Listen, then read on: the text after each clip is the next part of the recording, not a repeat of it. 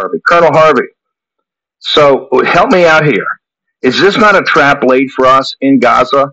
The Muslim Brotherhood, and they'll sacrifice because they play the long game. They'll sacrifice a few foot soldiers, even some, even some field commanders in the Muslim Brotherhood Palestinian division, which is Hamas. We should always.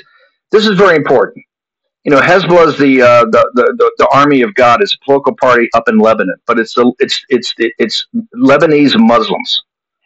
Hamas is the Muslim Brotherhood. Now you got the Shiites in, in, in, Lebanon, you got the, the Muslim Brotherhood, the Sunnis down there. They're all working together. Persia is not Iran; it's Persia. Any kid out there that's seen the movie 300 or seen this, this is the Persians. They, they've had it in for the West for I don't know 10,000 years right? To, to Israel, right? The, the, the, the, the, the captivities, what the Persians did, they've hated the West from time immemorial. This is just another fight. And of course, Lao Baixing, the Chinese people, Derek, as you know, support us, support the United States. They want freedom, they want liberty, but they're they're ruled by the new emperors of the Chinese Communist Party. The, the Chinese Communist Party in the Persians lay a trap for us in uh, in Gaza, sir. Well, I think they are trying to bleed us, distract us, and undermine our resources as we're involved in various places and then see what opportunities present themselves. I think that's true. That said, I also think that if Israel is not successful in dismantling Hamas and making sure the world knows that, it will impact us significantly. So that's the dilemma that we have as we go forward. Um, what I'd like to point out is, you know, as, as we're going through this, they're trying to delegitimize Israel through lawfare, asymmetric warfare, using the propaganda of the victimization of the Palestinians that are in Gaza. And we're already seeing that in the media. And we see it from the administration. They don't make the same complaints about the Ukraine Russia conflict you know, it's risky. It could ex- expand. It could we could risk nuclear war. Um, you know, we need to end the cycle of violence. Those types of things. No, but they bring that that language in to the the situation between Israel and you know Hamas, which is unfortunate.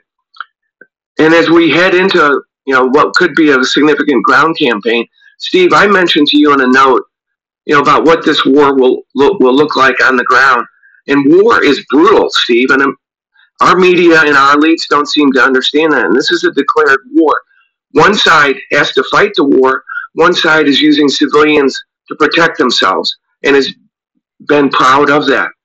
But in Aachen, Germany in 1944, we lined up our artillery and destroyed the town block by block, building by building, rather than go in there and fight and lose American lives. We did the same thing in the tunnels in the island campaign in the Pacific, where we had petrol poured down tunnel complexes and lit. And then we bulldozed over where smoke and stuff came up through the tunnel complexes over acres and acres of land. War is brutal.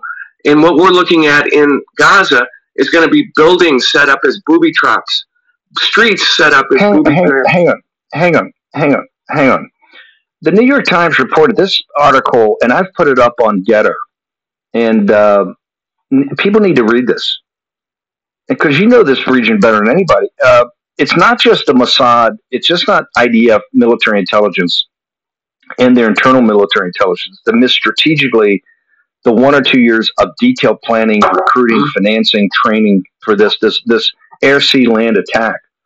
It's even at the moment of attack it took six or eight hours for the IDF to respond. And quite frankly, some of the IDF response didn't look that great.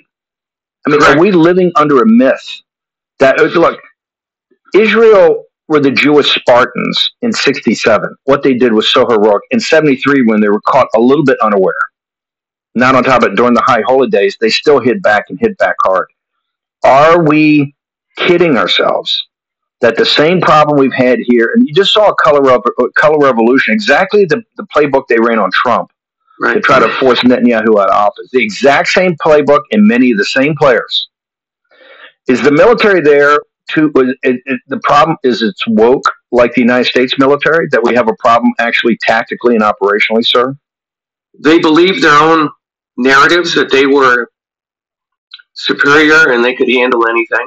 They underestimated the enemy.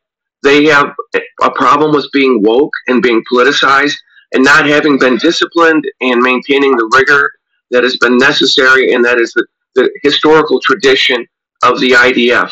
Yes, they have become softer. They're going to have to learn from this and sharpen their blades and be ready for much tougher fights going forward. The future of Israel is at stake in the outcome of this conflict, in my view. Uh, why do you say that? Because if they fail, it's going to signal to the rest of the world that the United States cannot support and the IDF is not up to the task. Deterrence will be undermined because in that part of the world, you, need to really hammer your foes and be brutal about it and win a war. And if you don't do that and you don't show your mettle, then they're going to come back after you. And China and Russia and Turkey and Qatar are going to take advantage of it.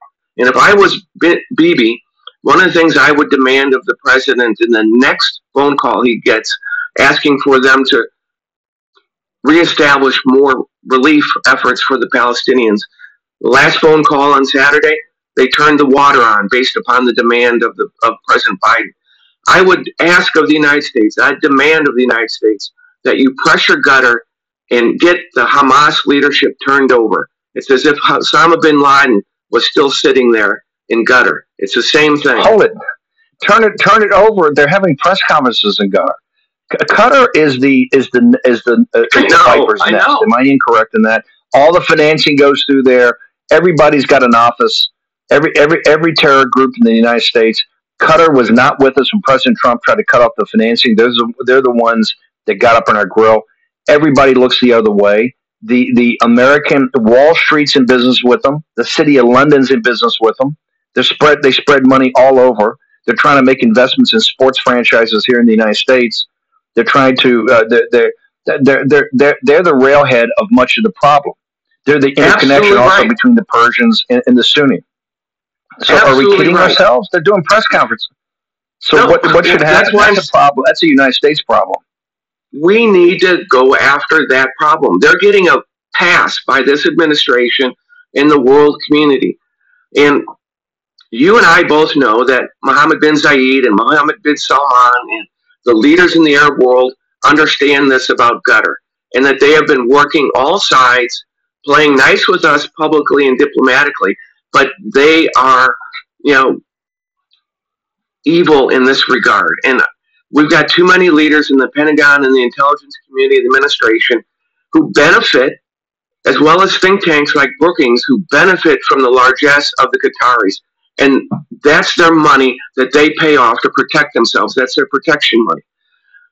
The, the intelligence security services, the Mukhabarat, the militaries of the region, they all understand the Palestinians are troublemakers, just like the Qataris are.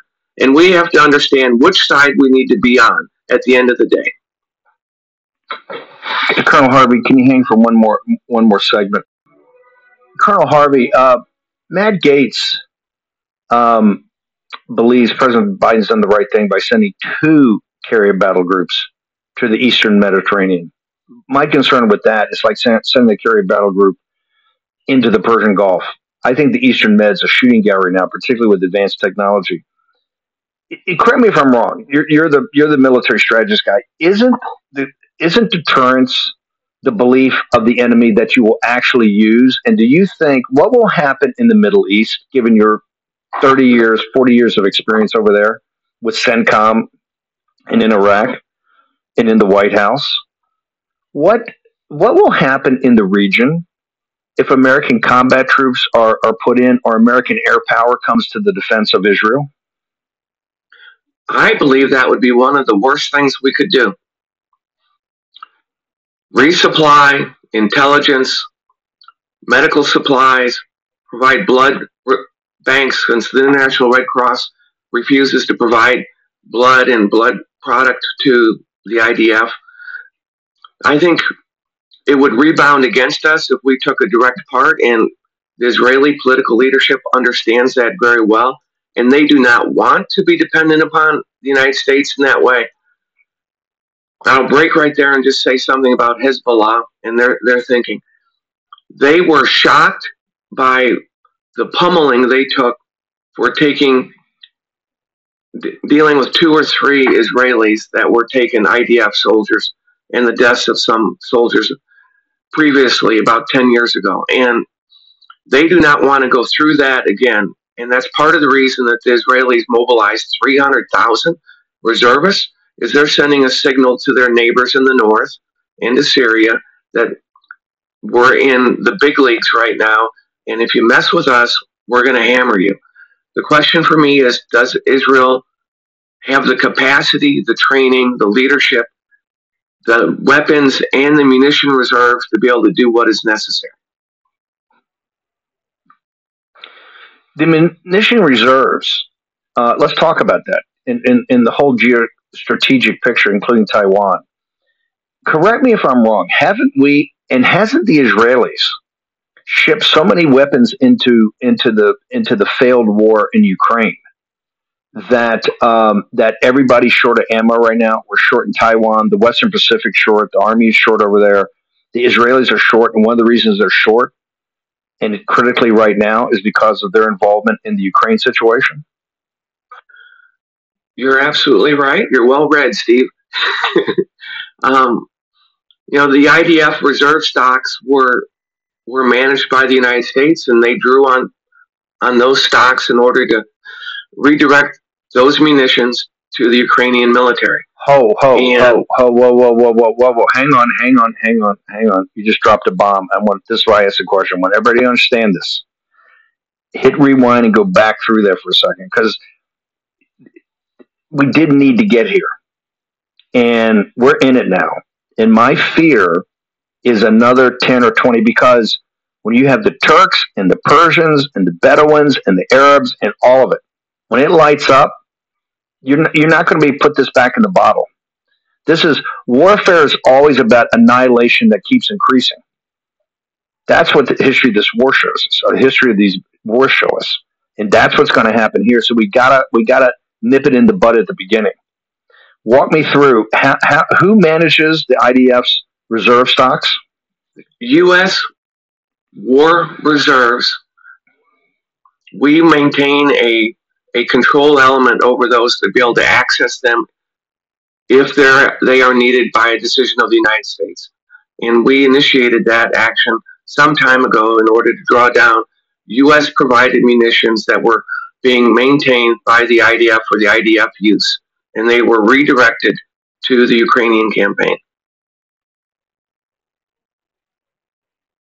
where do you think we stand right now in relation to a a, a state actors are really a, a, a national fight, not just a terrorist fight, but a national and an army fight in air force and artillery up in uh, up in um, Galilee, in, in northern Israel and in, in Lebanon and over in Syria?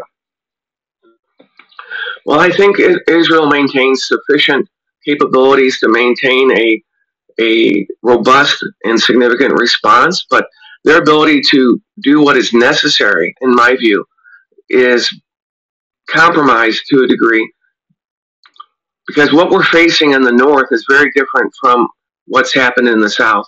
It's going to be nearly 200,000 more accurate uh, missiles of various range types uh, that can some can reach all the way down to Dimona in southern Israel and some are shorter range, but they have the massive numbers along with increased lethality and accuracy to put a real hurt on the IDF civilian infrastructure, power plants, and airfields that could come close to, if not actually overwhelm the ability of the IDF and the Iron Dome to defend its critical infrastructure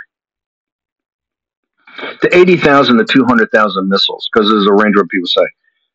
Correct me if I'm wrong. Are there just about 100 target sets? It's not just the, the, the, the scale of the weaponry that um, that Hezbollah has and the Persians have. It's that Israel is actually geographically quite small, and you only have about 100 target sets, correct? Well, for the uh, for the Hezbollah, they only have to focus on about 100 target sets. Correct. So it, it's a small target environment where they can concentrate a tremendous amount of lethal power. And for Israel to go after it, they have to be able to strike deep into northern Lebanon because they've got more missiles that can fire from farther north and hit all the way to the south, along with a range of shorter and intermediate range missiles.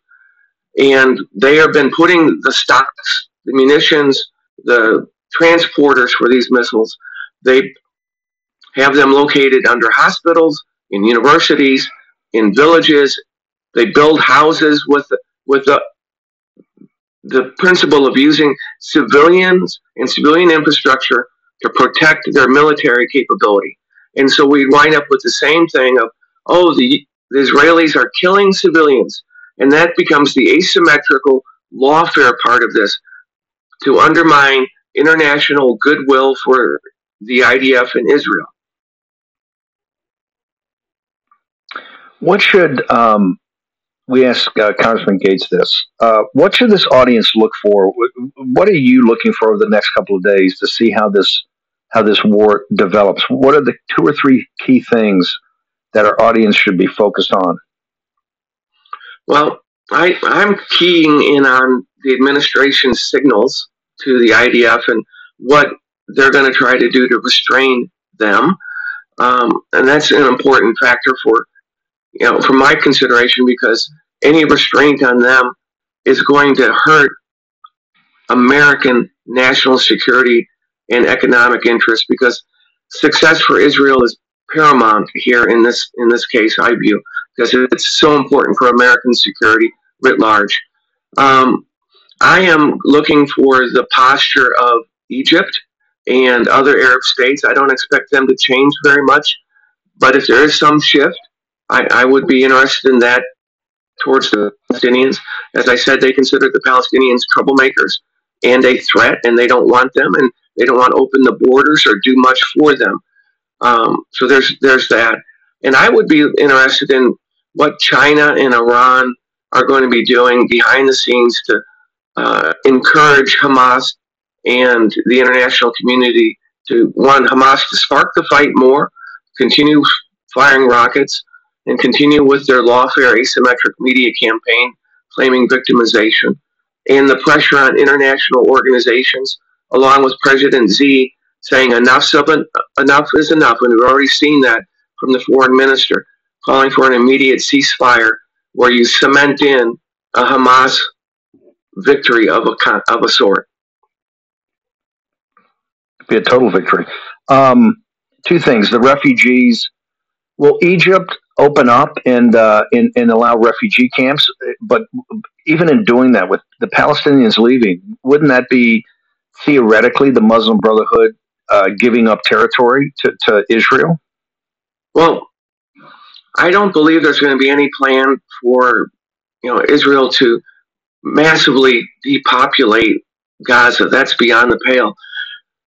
Reducing the footprint in the north, push people to the south, clear the, the north, and then let people back in. I, I look at this almost like Germany after World War II, where you have to vet and validate every person for their ties to the Nazi Party. And when you come across someone who was part of the Nazi Party, you hold them, you vet them, you bring some to trial, and you get the consequential punishment for the real bad actors. And then you repopulate the north, and then you proceed to the south. I think that's how it's going to have to be done. That would entail, that would entail a massive Marshall Plan, but we'll talk about it another time. Colonel Harvey, how do people get to you in all your writings? Well, Steve, if people would like me to come and speak to them, uh, reach out to me at derekharvey.org or on Twitter at Colonel D. Harvey and on Truth Social, it's at Derek Harvey.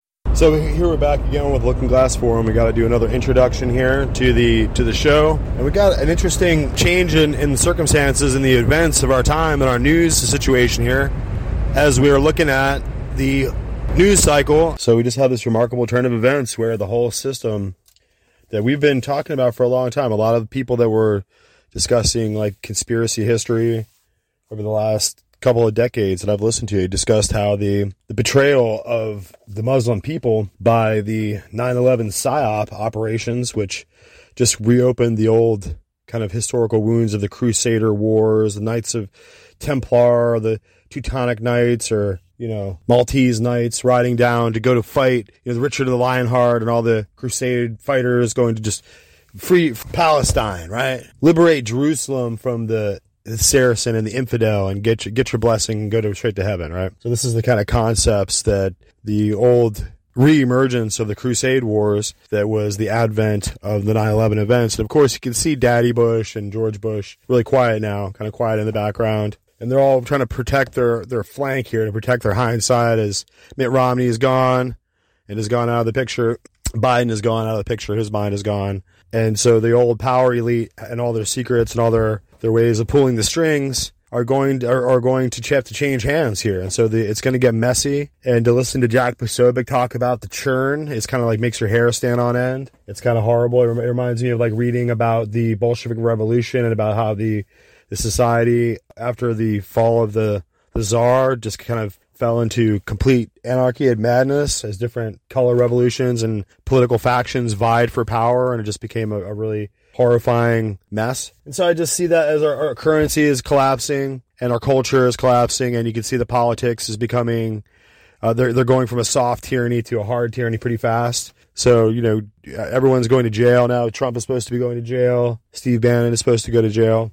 And uh, who else? Who else is supposed to go to jail? Everyone. Oh, oh, Owen Schroyer, right? The, the jail club. So I guess it's all about it's all up to us, guys. It's all left to us. To it's all on our shoulders now. You can see that the our officers and our the leaders of our battle are going down, and we have to follow them bravely into the crucible here, right? Into the breach once more, and we have to go again and again to continue to fight this fight against this tyranny in Washington D.C this district of corrupt pedophiles, this district of Biden love, you know, uh, Hunter Biden lovers, Right? They love they love Hunter Biden. Right? They all have Hunter Biden laptops, like Anthony Weiner, don't you know? And it's all about just it's all about what you think about these pedophiles, man. Because out in California, it's like pedophile legalization. Out here in Florida, we're like, if you rape children, we're gonna you're gonna get the death chop, dude. We're gonna kill you.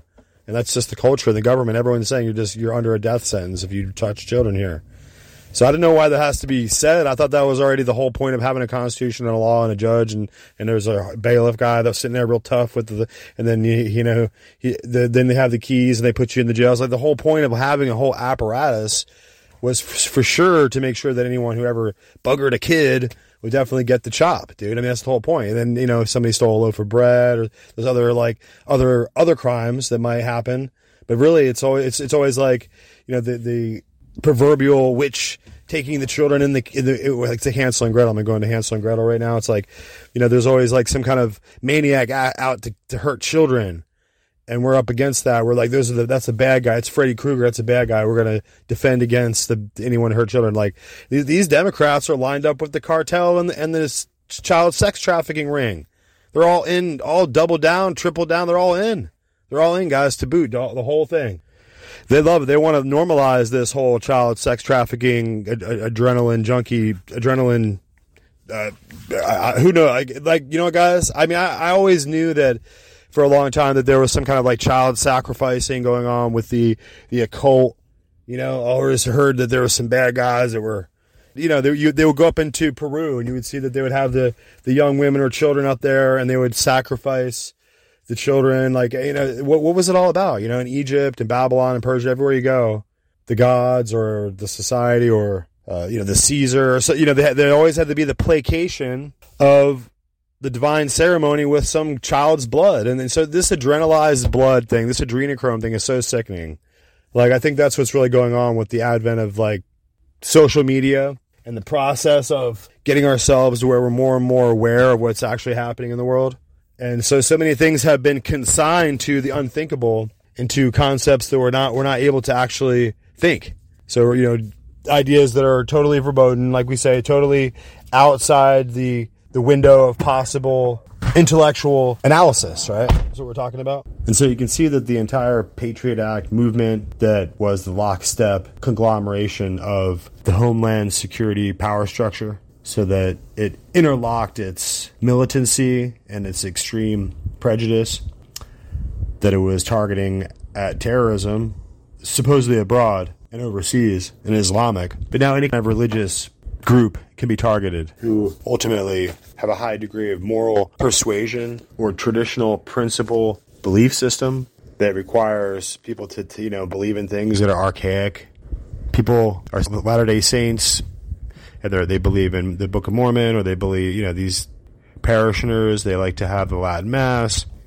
Various people have the freedom to follow the liberty of their conscience and ultimately the dictates of their heart and those deeply held expression of dedication of faith and conscientious restraint people dedicated to their principles and so any of these ideas now that are based on originalist constitutional interpretations that we have of the law and our rights uh, and, the constitution those are all considered archaic and passe in the default of this federal reserve note and this massive $33 trillion debt note it's been it's been ballooned up that Kevin McCarthy was pedal to the metal on the absolute out of control debt spending that Washington D.C. Had, was cutting our throat and was sinking us to the bottom of a bottomless pit of debt.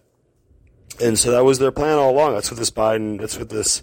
Ultimately, you can see that the pressures on our money are that the prices on everything we try to buy with our ridiculous Federal Reserve notes are going up and up while at the same time, the other pressure on the money that's destroying the value of the money is that they're printing trillion, millions and millions and millions and billions and billions of, and tens of billions and hundreds, hundreds of billions of dollars. The printer is going nonstop. It's just, just 24 hours a day blowing ink and paper out of there so that the actual value of the money is being exploded. And this is it. This is the final dip. This is the final great catastrophe. It's it's unrecoverable. So the buying power and the purchasing power of our money that we use, that we have to pay taxes in. So the the the, the requirement for the IRS and the taxes is going to continue to notch up and up and up. Just the way your income taxes do. Just like every extreme administration of leftist psychopaths gets in there, and all of a sudden business taxes and expenses go through the roof, and become you know, all these people have to go out of business. No one can keep up. You know people can't hire. So that, that's that's the kind of dynamic. This is the destruction of america. Economically culturally and politically you can see the sabotage is we're, we're still trying to swing the speaker's gavel and all come to order and you know i give back the balance of my time or whatever ridiculous we're in the middle of an extreme out of control and savage revolution and just like victor davis hanson is talking to with with tucker carlson you can see that we have an out of control deep state apparatus, a biosecurity control grid that's becoming globalist in nature, that's trying to tie in with all the other globalist structures worldwide, with global banking, global health. So the extremity of health crises constantly there too. Just the way you have to pull over and get out of the way, it's the law when the ambulance comes with the force of that power and that law just treating us all like we're some kind of veterinary hospital right? We're, we're all just some kind of pets that they can just decide to experiment on at will. And look at the woman, the uh, the prime minister of Australia. She's completely disgusting, a completely out of control tyrant pig, that has destroyed Australia on the whims of just being a moronic little Karen twit. Right? This is the kind of this is the kind of bottleneck in power with no checks and balances of the Australian, I don't know, Commonwealth or whatever that thing is over there, whatever's going on with it. I mean, that, that's what's, we always talk about the quad, like as if, you know, America is going to become part of this quad with, with Australia and Japan and America and India are going to be the quad. But I mean, look, look at the partners of that just being completely annihilated and, and decimated on a global scale. The same thing was happening with Australia you can see that the prime minister there just has totally sacrificed her people to the whims and the payouts and the corruption and the bribery from the World Economic Forum and the World Health Organization are absolutely diabolical. It's totally just disgusting. So I have to just point out that this is a fight for the to the finish, guys. Just like Steve Bannon was talking about, it's a fight to the quick, to the knife. And so you can see on so many levels here that the old patriot American freeman who was there to look out for the rights of his neighbors and hold on to his King James Bible and his trusty musket, right? So he could go hunting or shoot at bandits or drive away any kind of danger or, you know, be in a defense against an overreaching tyrannical government, right? The right to bear arms, such a simple thing. But as these rights begin to break down and the cascade and the, the avalanche and the collapse of the Constitution becomes totally complete, and every, every, everybody who expects to get their rights met with some kind of logic and reason are going to be uh, suddenly carted away to the camps. You can see that Hillary Clinton is getting ready now. Now that, now that they've spun this thing out totally out of control, and they've spun up all these intelligence operations and psychological operations against the American people. You can see that Hillary Clinton is she just can't wait to get in there and send all the dissidents to the uh, re-education camps, guys. It's just as simple as that. We've been talking about Rex 84 and the FEMA camps and the King Alfred plan. And so as everything begins to break down, the criminals are going to get totally out of control. As you can see, in America, we have good, civilized, decent, and not deranged maniac criminals. You have regular criminals that club you on the head and take your wallet and run away, right? But these maniacs that are coming in to the country now through the southern border are completely depraved, out of control zombies. They're just, it's a horde of out of control berserk maniacs, right? So even the, the regular street ruffians and street criminals in New York City and Chicago are already uh, up in arms and complaining about the out of control burglaries and crime wave that's coming through the southern border through the way of South America. And so we can see that America, in, in so many ways, having Biden, allowing him in the White House, and even these people that will listen to him, even these people that are willing to listen to him. Look, look at look at these Christopher Wrays running the FBI as a straight up inquisition to hunt down and target the American people and various people who are patriots, various people who are trying to redress the government for their grievances and petition the government to go back to uh, using the, the framework of the Constitution, which is the actual source which the Constitution derives its power from, right? So we, we need to go back and strip back to, uh, I think, the 12th Amendment and strip all the rest away and start over, guys. It's pretty simple. The FBI needs to cease to exist. They're there to, you know, do that shock and awe where they want you know, do, to do the, the scare tactics where they want to show us how they can kick our door in, wait, wait till we fall asleep and then come in and shoot us and murder us. But they can't do that to all of us, guys. They, they really can't. They, they can try to pick and choose certain targets among us in the community and come after them. But that is going to just make them red hot. It's going to make them absolutely radioactive and is going to continue to make them more clearly and out of control and weak and pathetic and terrified. These guys, these guys who are running around doing this, who are shooting the old cripple guys, you know, who, who might believe in the Q conspiracy, you know, shooting people like that. These guys are the most deranged and sick pigs out there, right? They got their hair shaved way too close. They got their the wristwatch on way, way, way too tight, right? They definitely, they definitely don't need to sag their pants if you know what I mean. Wink, wink, nod, nod, right? These individuals are these guys who are going to show up and put all the, the tactical vests on when there's no one shooting back. Everyone's asleep. They're going to come in the house and terrorize everyone, humiliate, and try the, the Hessians. And the, these FBI agents are the new Hessians, right? Back in the day when the, the colonists were dealing with the the redcoats and dealing with the different Hessian mercenaries, or just hired German murder men, mercenaries, right, to just come through and just terrify the public bust, kick in your door and sleep in your bed with you outside, right?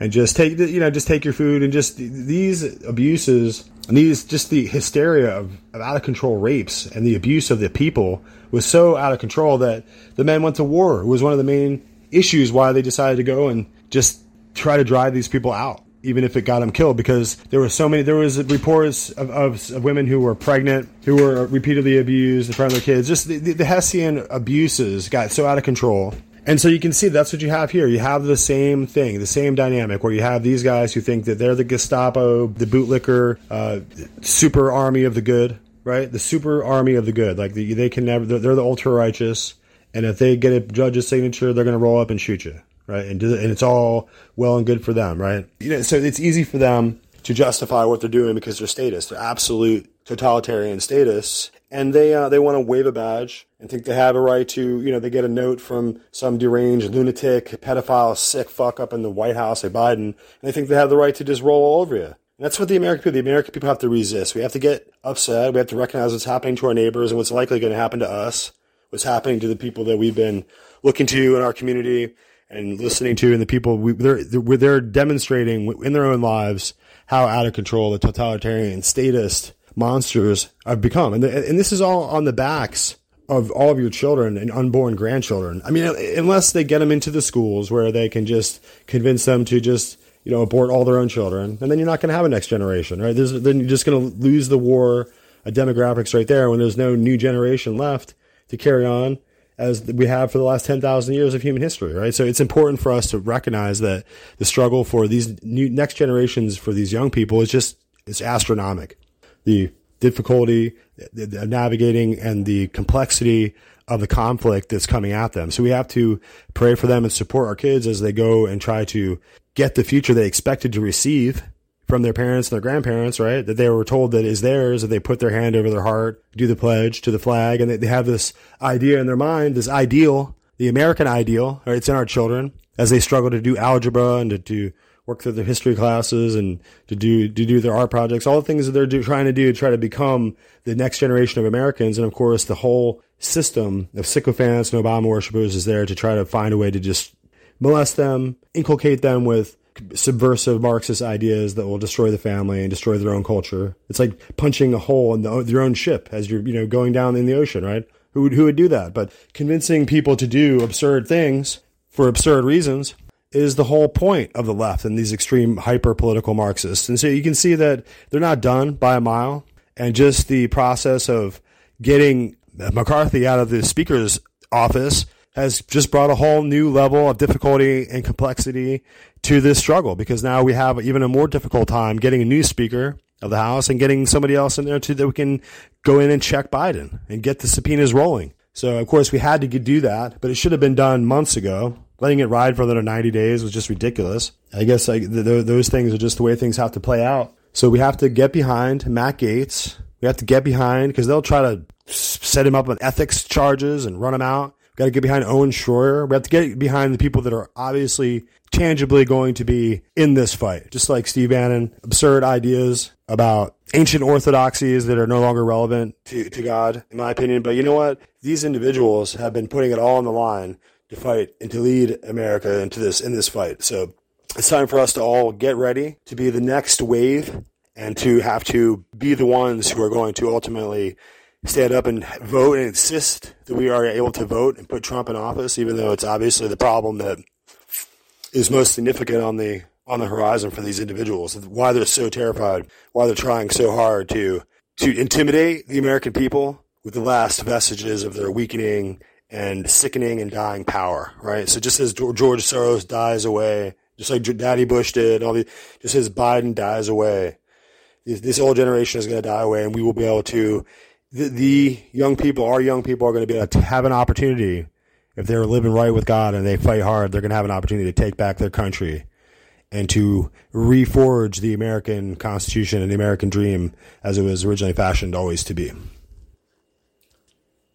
Now, the amazing Jay Dyer and skip both network breaks so gets his time back, takes over.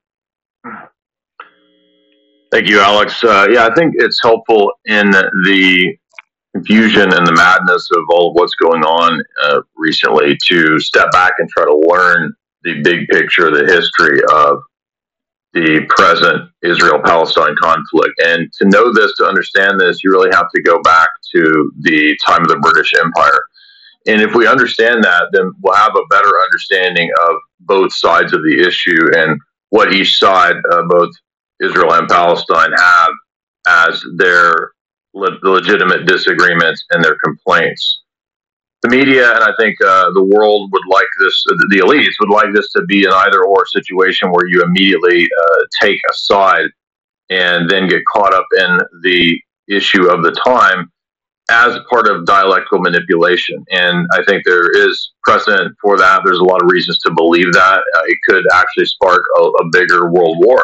We could be going into World War III. And, and a lot of uh, analysts, a lot of people have been thinking that like Alex said earlier, it would be conflicts like uh, Russia and Ukraine, uh, like China and Taiwan, and like uh, perhaps uh, you know North Korea, or perhaps even uh, in the Middle East that would contribute to this larger world war, World War Three. So, how do we understand the history of this? How does this actually help us? Well, we have to go back to the British Empire and what we what we call in many of our lectures the Milner Fabian Circle. That's the circles that were running the British Empire under the, the mandate of Cecil Rhodes, who sets up the secret society, the Society of the Elect, according to Dr. Carroll Quigley, that would run the inner party of the British Empire. They would have as their outer core uh, uh, several thousand academics from Oxford, Cambridge, and then uh, Eastern U.S. establishment elites that would all make up together the Anglo Americanist establishment. And it's true that um, in the background, a big player in this was uh, Lord Rothschild himself. He was the one that was really sort of setting the policy uh, for what Milner would do and what um, Cecil Rhodes would do uh, when they set up this this inner structure of the British Empire. And they had an idea uh, for the Middle East that was not actually completely Zionist. A lot of people think that because Lord Balfour was uh, really working as Lord Rothschild's representative to set up the Balfour Declaration to help create the nation state of Israel, that this was completely one sided. But actually, if you look at what Quigley says about this, this was a British imperial strategy of partitioning to control the region and to have kind of a uh, managed powder keg, so to speak, at least originally. Originally, the British thought we will have this as an outpost of the Anglo American establishment and its empire. Imperial geopolitics demands that you divide and conquer in all of these regions. You go back to Caesar, you go back to the ancient empires. This was a strategy of how you ruled all of the different dominions, is that you would keep managed conflicts and managed splits, partitions in those regions. That way, no one could ever align against the ruling elite. And this has worked very well for millennia. Humans are very easily ruled in this way. And because they don't consider even the possibility of higher level strategy strategists and elites ruling them in this way, uh, they fall prey to being trapped in a very dialectical either or tribalist type of view. And unfortunately, in the Middle East, the tribalism is um, in the extreme. In fact, the British Empire had many famous Arabists who themselves became enamored with Islam. And so it is wrong to think that the totality of the British power structure was completely aligned with or was totally uh, pro Zionist. In fact, there was a giant portion of the British elite, even to this day, still, who are very uh, pro Arab and have an, uh, an, a fascination with Islam and Arabic culture. In fact, King Charles himself was at one point inducted into a Sufi mystical order and has had a long time fascination with Islam to the degree that many think he might be even a uh, covert Muslim convert. Now, to be fair, in terms of King Charles, he's also done similar things with all the religions. So he seems to be a kind of a perennialist more so than a Muslim. But Sufism actually fits very well with perennialism. So if we go back to what Dr. Carroll Quigley says, writing from the archives of the Council of Foreign Relations and the, the elite in their own history of the 20th century, he gives us a lot of uh, big uh, uh, bird's eye view, God's eye view perspective here, where he says that the origins of the mandate system of the British Empire were largely the results of the Milner Group, the Milner Society. What have I been talking about this whole time? He says that Palestine, this applied, this mandate applied to them as well as all the other mandates.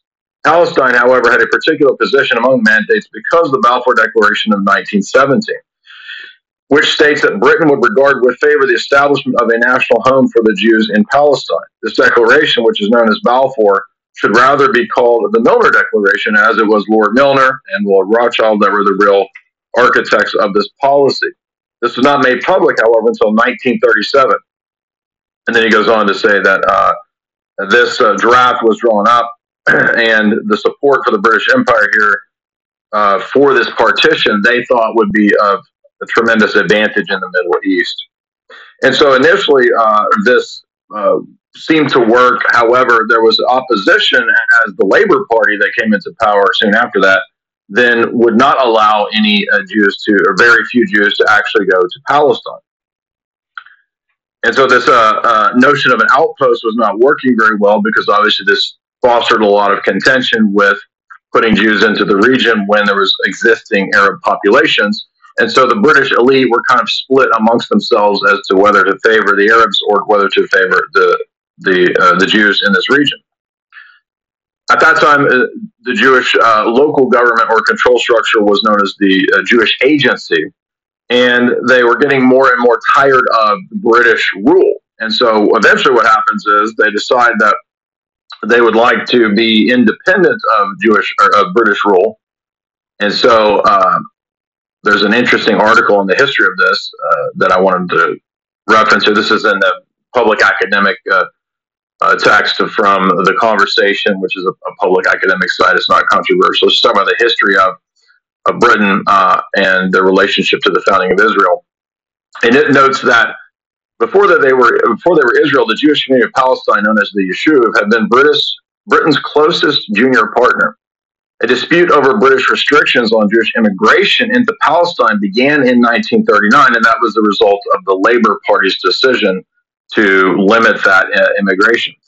And the reason for that, I think, is that the Labor Party was always very close to the Fabian Socialist movement, and the Fabian Socialists were always opposed to any forms of nationalism. And they would have been uh, thus uh, against Jewish nationalism or against any uh, people group having a, uh, nationality because they were international socialists ultimately in their orientation, even though they had a progressive approach to the implementation of uh, Marxism, communism, and socialism.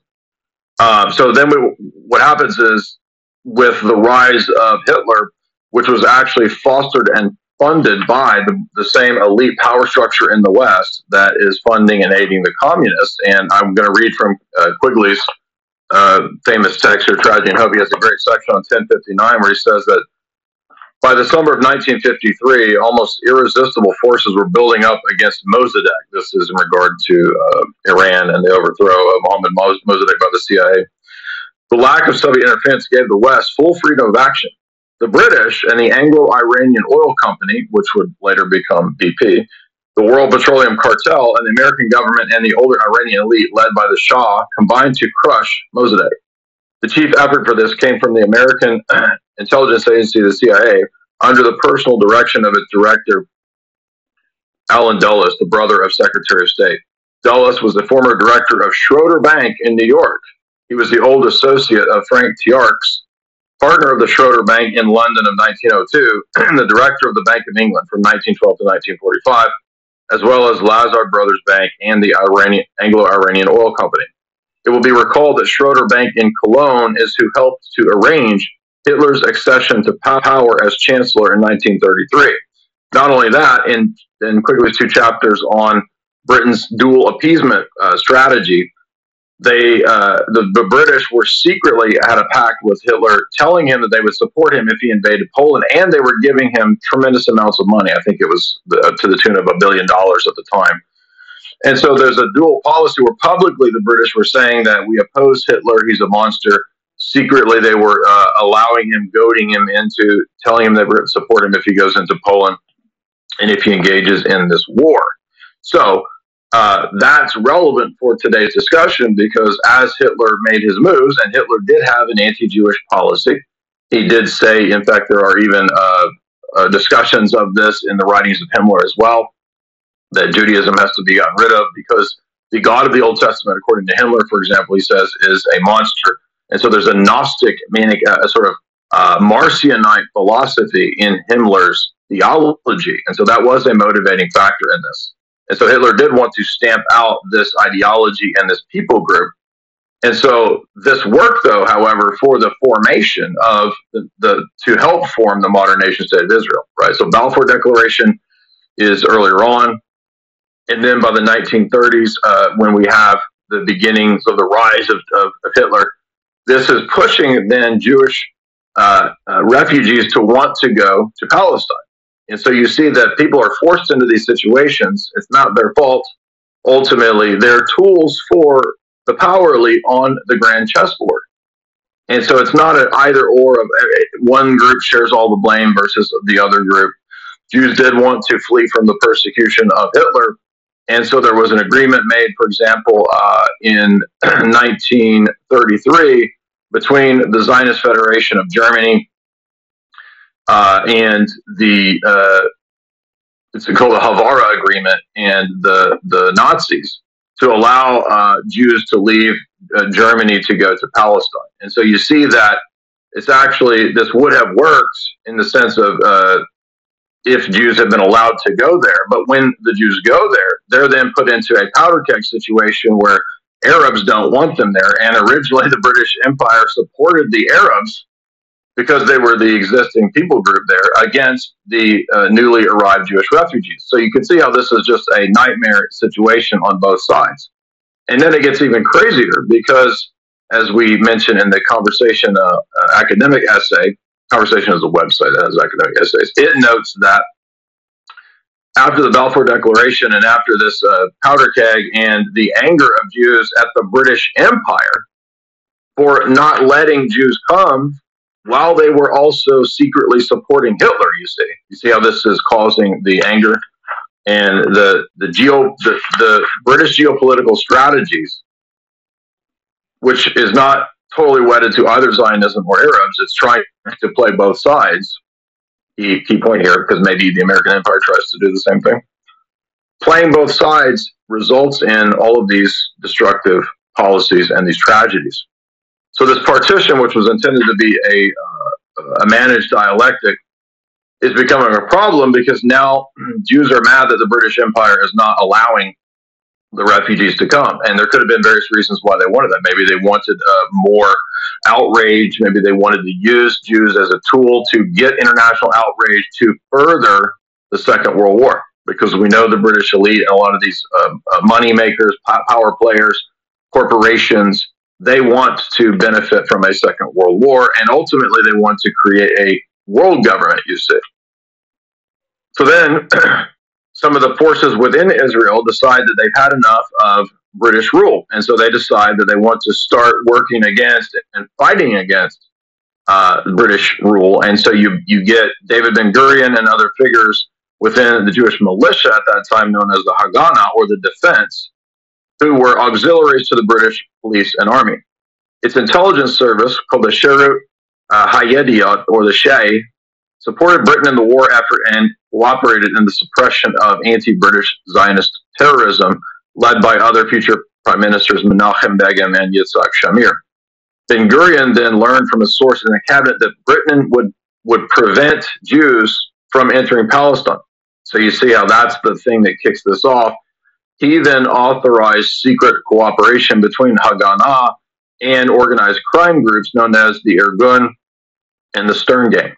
So this would uh, kick off a bunch of attacks, militia assassinations, bombing. The the Jews assassinated, I think, uh, a couple, a person from the UN and one of the British lords, and then you got the uh, King David Hotel bombing and that led to the death of uh, 90 people, including uh, people from GCHQ, which is the British version of Signals Intelligence or the NSA.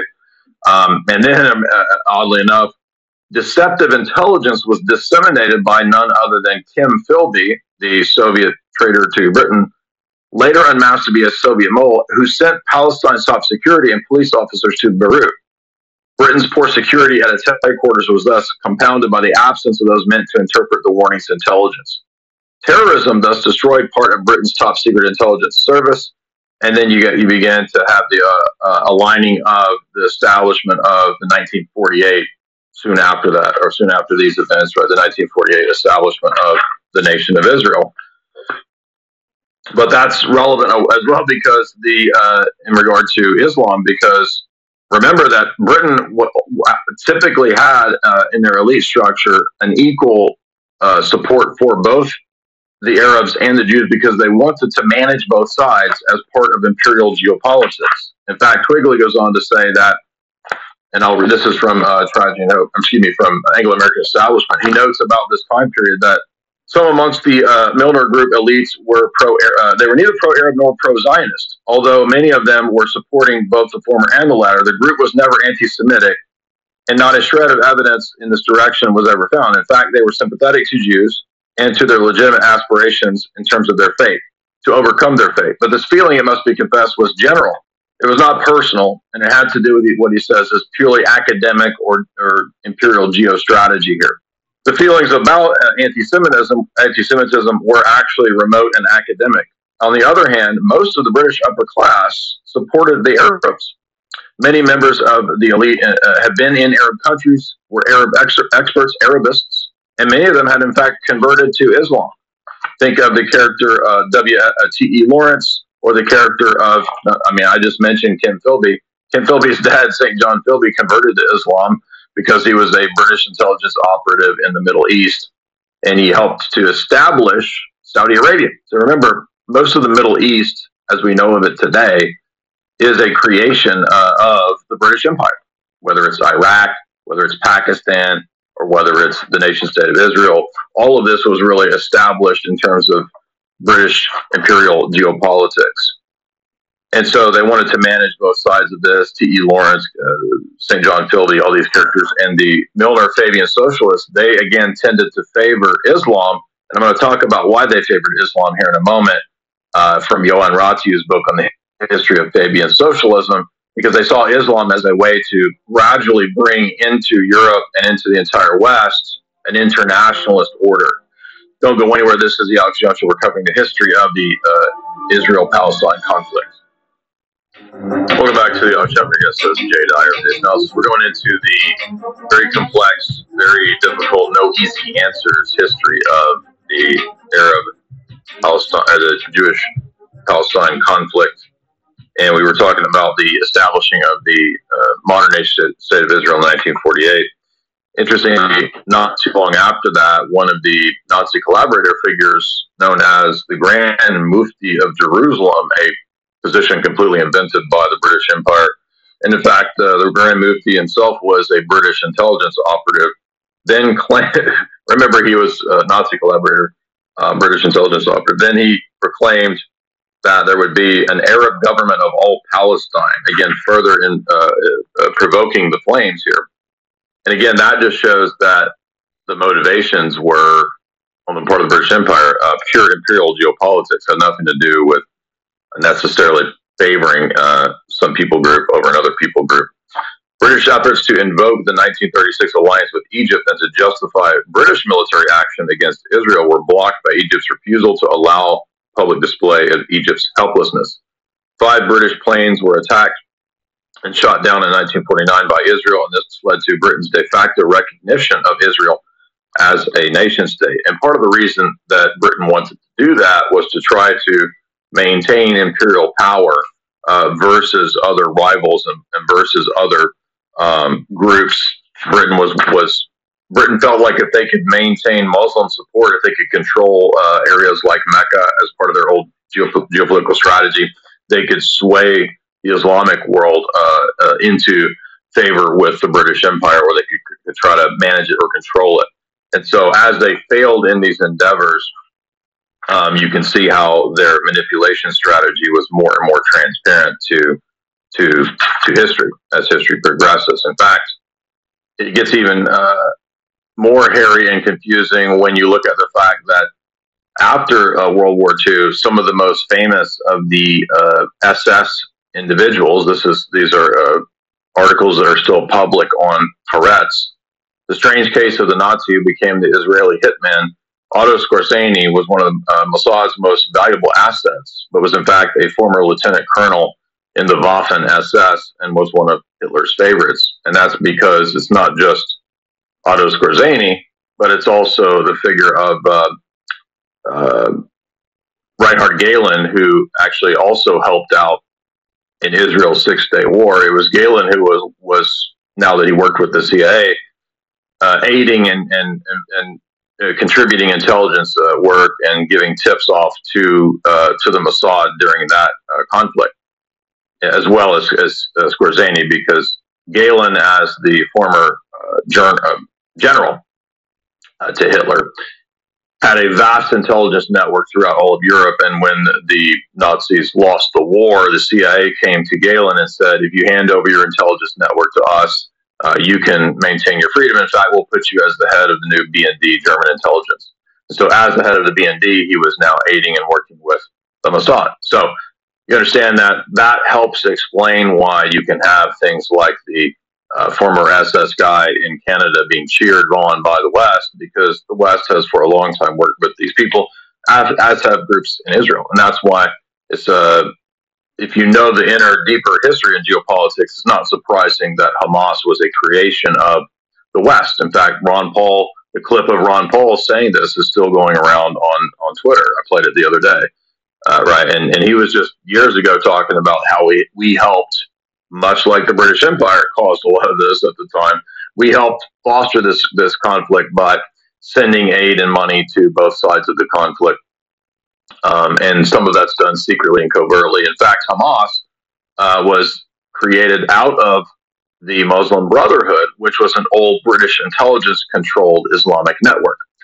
In fact, British intelligence and, and their agents helped to set up the Muslim Brotherhood famously.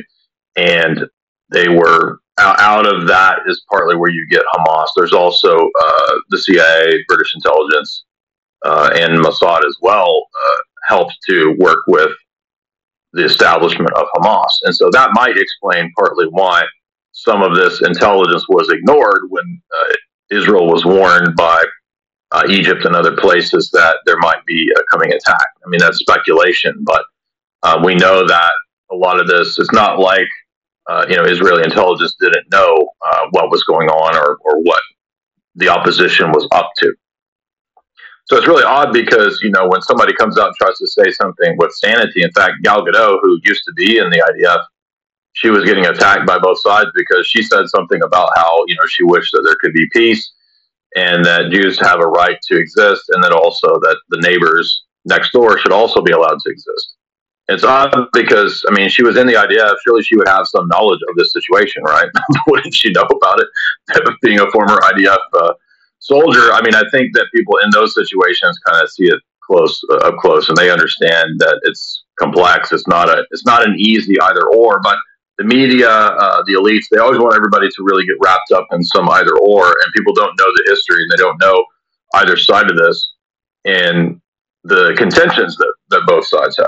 And so I think it's important to to know this and to understand that the old strategy was to play both sides. And I I think I mean I don't have exact proof of this, but when I hear about you know the U.S. money, especially the Democratic Party that that tends to favor working with Iran.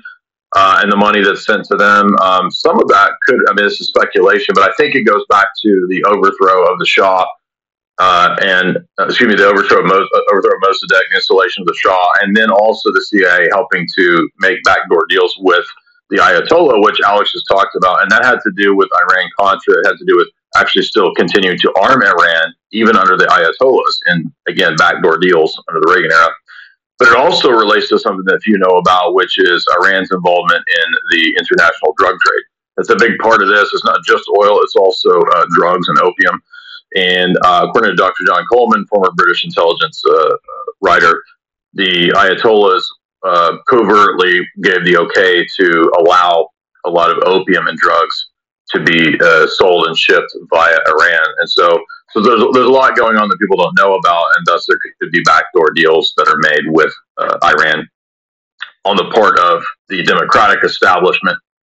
Uh, neocons, of course, don't typically want to do that. They want to bomb Iran, which again could spark World War III. But uh, you know, again, point is that all of this is complex. There's no easy answers. There's no simple solutions to this because it goes back to old ge- uh, uh, imperial geopolitics. And so now that we're under the American Empire and the breakdown of the American Empire and the meaningless liberalism that we've adopted, right? I mean, it really none of this makes any sense now that the, I mean, what does the American empire stand for? If these conflicts continue and if our borders open and the country begins more and more to collapse and have economic uh, uh, catastrophes, which is very likely, what are we actually fighting for? Are we just fighting to uh, extend gay rights in other countries uh, so that everybody can have Coke and Pepsi and Subway and abortion? Is that is that what we're going in all the other countries for? And people are figuring out that all of the foreign aid and all all these foreign interventions is ruining our own country as our country itself collapses. And so we're told all day long that it's bad to have borders, it's bad to have guns, but we got to defend every other country's borders and send every other country billions of dollars of weapons and guns. And all the citizens now need to be armed. But Americans can't be armed because that's uh, racist. I mean, everybody has figured this out that it's completely hypocritical and it makes no sense. It does make sense, however, if the goal is to actually weaken and destroy America because the long term goal is to bring all of the countries into a single global order out of all of this chaos. And that's precisely what the global elite have said is their goal. Whether this isn't is going to be World War III, I don't know, but it certainly could turn into that.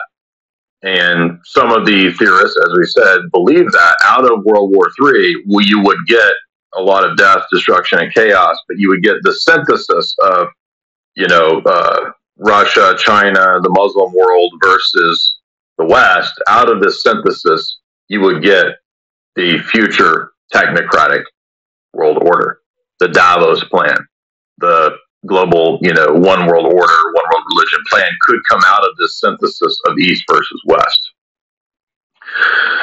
But that's the key thing here. And that's what, uh, uh, you know, one of the figures that plays into this who was involved in some of these uh, Israeli operations at that time, Bernard Lewis, is the father of neoconservatism. And uh, Bernard Lewis, if I recall, taught Samuel P. Huntington, who wrote Clash of Civilizations. And Huntington talks about basically this idea that the, the West would clash against the Islamic world. And there's a lot of different theories and scenarios as to how that might happen and what the result exactly might be. But the overall result would be a new kind of order out of that, a new world order out of dialectical manipulation and synthesis. it sounds like everything that you've heard me talking about. Now, for the idea that oh well this this is only a uh, Jewish power block issue. Remember that the Milner Fabian circles have always supported and aided and promoted uh, Muslim causes. Why would they intentionally constantly promote Muslim and Islamic causes in this regard? Well, according to uh, Johan Raju in his whole chapter about the Islamicization of Britain, you can see in a microcosm what their plan was. And the idea was that through early on in the early 1900s, the importation of Sufi Islam, because it's ecumenist and because it's kind of open to a lot of different mystical practices and whatnot, Sufi Islam is a way to soften up a society for the later importation of more um, fundamentalist versions or serious versions of Islam. And so the Fabians and the, the Fabian social circles of uh, uh, the Milner group, that was their overriding political ideology and strategy. They were fine with bringing in these figures and these characters and the promotion of the Islamic revival at Oxford and Cambridge uh, in the 19 teens, 20s, 30s, and 40s. And this continued all the way up until today, which is precisely why England is Londonistan. When you go to London, it is uh, Muslim. I've been. I went to, a few years ago and did a lecture there, and it's uh, you know it's Islamic. Now, is this just all accident? No, no, it's not accident because it's actually the uh, Fabian strategy, as they themselves said, they would Islamicize England first and then the rest of Europe. That was their plan of strategy. They wrote about it. In fact, the original Fabians were uh, either atheists or Christian socialists, and thus they had a very soft spot for Islam. And they thought that because of Islam's universal brotherhood teaching, that it could be a tool for global domination. It might even be a potential future world government from their vantage point. H.G. Wells praised Islam in his book, A Short History of the World. George Bernard Shaw said that Muhammad was the greatest Protestant religious force in the world, like a George Fox or a John Wesley. Other leading Fabians were apologists for Islam, like Witch Annie Besant and like Bertrand Russell. This is known as the Fabian window, which carried uh, well the Fabian window, which is that famous window, glass window, carried the the motto "Remolding the world according to the heart's desire." the Fabian socialist model to remold the world is taken from a Muslim poem from by Omar Khayyam. Khayyam was in vogue amongst the progressive liberal faction of the British elites. And thus, while uh, what's significant about him is that he was believed to be a follower of a kind of Sufism, and that Sufism would, for many uh, British elites, serve as the instrument for softening up non Muslim populations to the later penetration of real Islam. Because it was mystical, it could appear to work together with other uh, religions in the society, and it also overlapped with socialism, uh, Gurdjieff's New Age philosophy, Freemasonry, and Theosophy. So Sufism, which then got more and more into vogue, and keep in mind, Prince Charles was initiated into a Sufi order. they uh, more and more brought in entities, groups, and, and, academics to teach and push Islam throughout England. And I'll tell you some of these figures. Had the figure uh, uh at Cambridge, you had the promotion of a guy named Muhammad Iqbal, a lawyer who combined the teachings of uh, Sufi poet Rumi with Islamic revivalism in the 1930s. Iqbal pioneered the idea of a Muslim state in the 1930s and collaborated with Fabian socialist leaders, including people like Muhammad al Jinnah, in the creation of Pakistan. Sufism and Islam were also promoted by uh, various disciples of these characters at the University of London. Uh, Annie Besant was busy preaching theosophy and various brands of Reform Islam as they were being uh, uh, planted throughout England. In 1913, another lawyer uh, from India named Kamal Uddin was established in the Woking Muslim mission. Many British, including Lord Headley, wrote a Western Awakening to Islam book in 1914, which was very popular. In 1916, the London Sufi Order of the West was founded by Indian Hazrat Inayat Khan, who taught that the Prophet Muhammad brought the democracy, the message of democracy to the world. H.G. Wells could not have said it better, according to Raju. Following the footsteps of Khan, Idries Shah was the chief architect of Sufi deception in Britain and elsewhere. He started Octagon Press in, in 1960 and a foundation called the Institute for Cultural Research, the ICR. This allowed for the publication and progress of Sufism throughout England, as well as eventually Prince Charles's overt support for Islam, which began in the 1980s. And this then led to the Labour Party and their policy of open borders to bring in more and more Muslims. Again, why? Because Labour uh, and their Fabian socialist origins have always favored the destruction of the nation state to bring in the technocratic order. And so you can see that obviously they're not going to be pro Israel or side with Israel. That's why you, you find a tendency amongst the left and communist socialists to support Palestine. That does not mean that everybody in Palestine is communist socialist. So don't misunderstand me. I'm not saying that. Many people in Palestine uh, are Orthodox Christians, for example. So Sufi, Neo, uh, Sufi Neoplatonism is a crucial element of the uh, perennialism and the ecumenism that is able to then change an existing culture, not just demographically, but also ideologically and religiously. So this is why Sufism is a good tool for that. And that's exactly what happened in, in the UK. It began with those kind of new agey mystical groups, and then now it's completely overrun in London and in England throughout the UK with Muslims of all variety. And that, again, I think plays into this shock strategy of tension model, which is to do this on purpose. An angrier world, why? Well, that's just what Brzezinski talked about a long time ago when the uh, strategy of the CIA was to arm and fund the Taliban, the Mujahideen, and so forth in Operation Cyclone, uh, and even earlier than that. So you can see that uh, it's, an, it's a way to exploit the clash of civilizations model. And ultimately, the idea here is to destroy Christianity and the West. And perhaps some of the other uh, entities will be destroyed in the process, right? Maybe Islam versus the West could result in some sort of mass destruction. Who knows? But um, the reality is that the power elite are not actually against either of these groups in the long run. People are used as chess pieces on the chessboard, if that makes sense.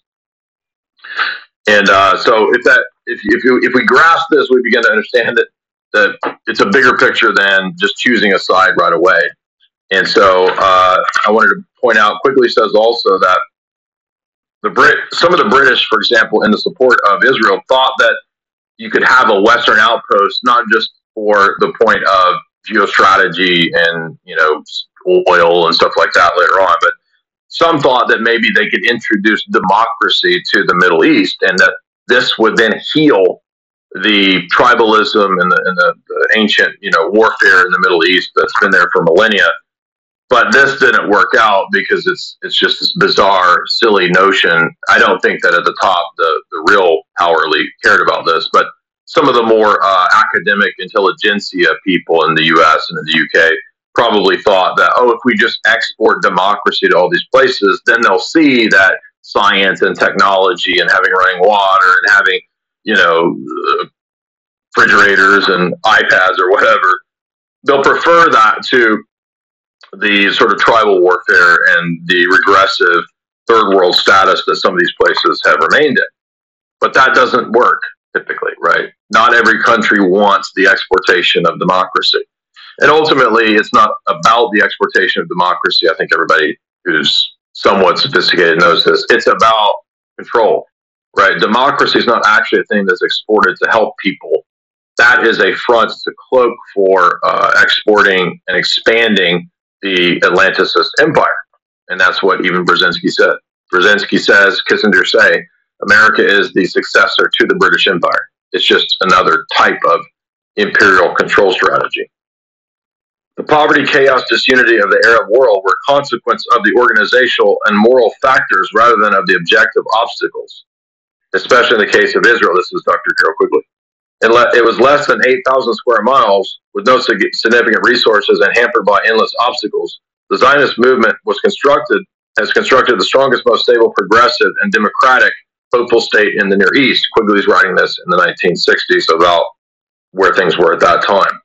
This was possible because of the morale of the Israelis, which was based on outlooks antithetical to the outlooks of the Arabs. The Israelis were full of self sacrifice and discipline, social solidarity, and readiness to work and cooperate with open hopes for their future. This ideology was largely Western, with a devotion to the notions of science, democracy, individuality, technology, and so forth. And these were anathema to the Arabs of that time, whose hysterical views and their hatred were not really at the loss of Palestine, but the presence of the Israelis, whose qualities were a reputation of the generations of Arab self-deception and pretenses. So clearly, clearly, Quigley thinks that the nation state of Israel represented Western democracy, and that the older Arab models were a regressive approach. This precarious balance that the British tried to keep in Palestine between the promises to the Zionists and to their efforts to placate the Arabs was destroyed by Hitler's determination to annihilate Jews in Europe and the conditions of World War II, which made it seem that he would be successful. So you see how complex this is. And remember, the British elite are also at the same time, according to Quigley, supporting Hitler. So they're always trying to play both sides. And that's why this ultimately results in all kinds of chaos and destruction. The Jews, their supporters, and allies tried to smuggle in Jews that could be saved from Europe. Since there was nowhere else that they could go, many were smuggled into Palestine. British efforts to prevent this in fulfillment of their obligations to the Arabs under the League of Nations mandate led to the guerrilla warfare tactics between Jews and British. That's the Ben Gurion, uh, Irgun battles that we were talking about a minute ago. The Arabs were attacking the former intermittently and this problem reached the acute form with the conquest of Germany, opening the doors for the survival of Jews to escape from the horrors of Nazism. In 1945, President Truman asked the British permission to admit 100,000 European Jews into Palestine, but these requests were ignored by the Labour government, you see. Ignoring such permission, large scale efforts were made to smuggle the Jews into Palestine. That then led to uh, more Arab anger at Jews coming into Palestine. And so all of this had to do with, again, the UK mandate and then the uprising of the Jews against the British, their Haganah, which then eventually becomes the army of Israel as we know it today. I think.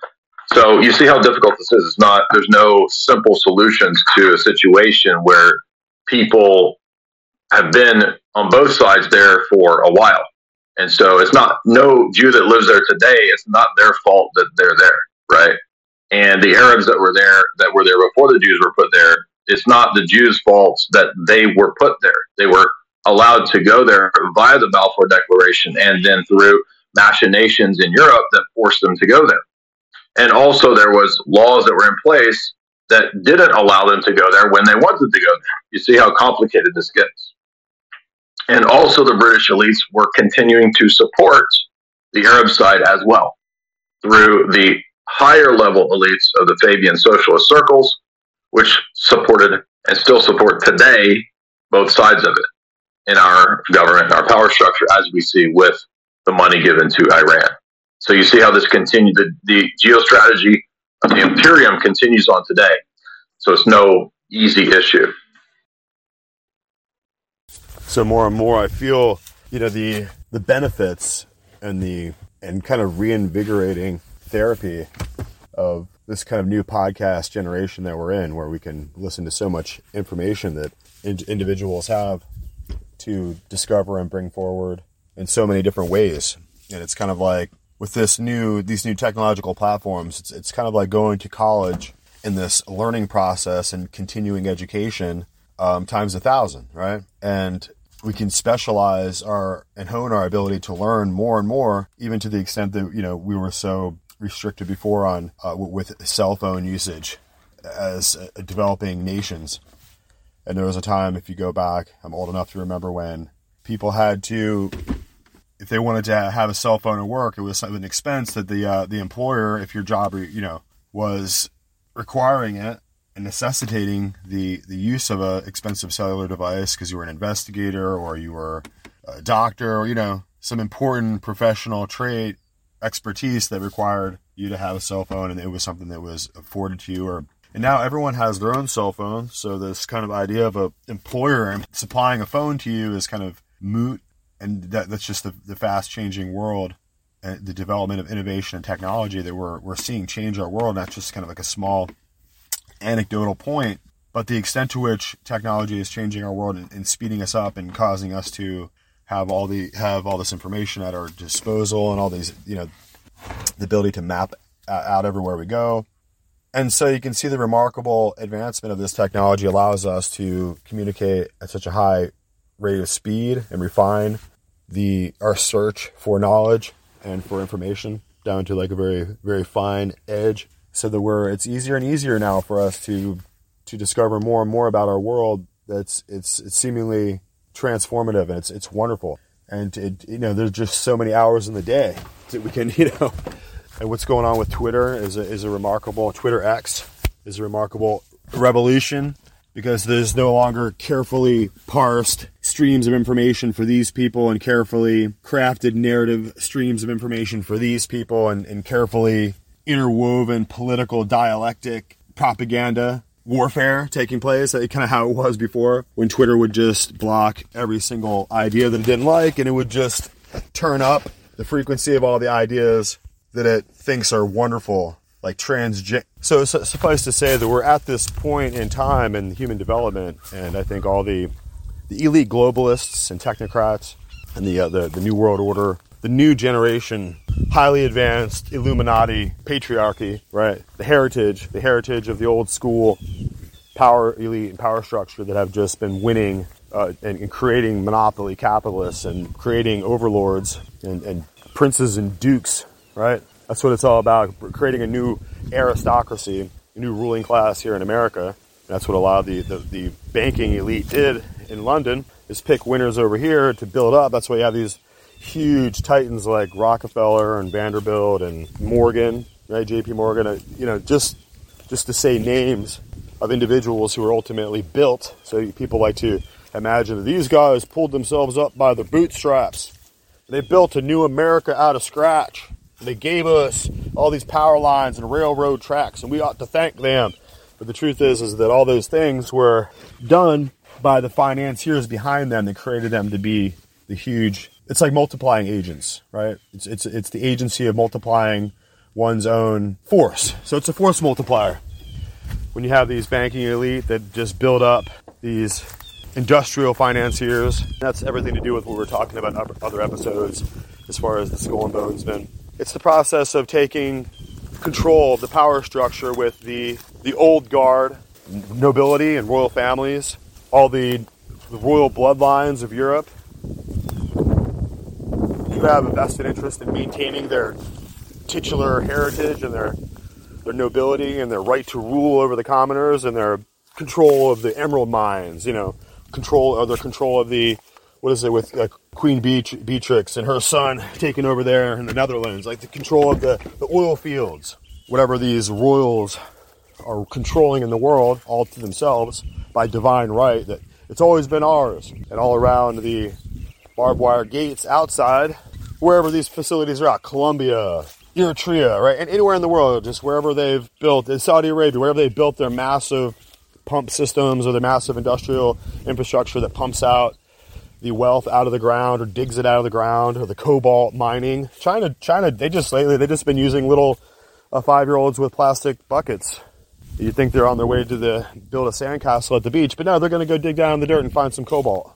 So the, the, the CCP is in that case the sovereignty, right? The, the nobility uh, going and about to get everyone to do what they say and to, to go and dig in the dirt, boy, and get that cobalt, get that lithium, dig it out, get your little pennant, your pence, your sixpence.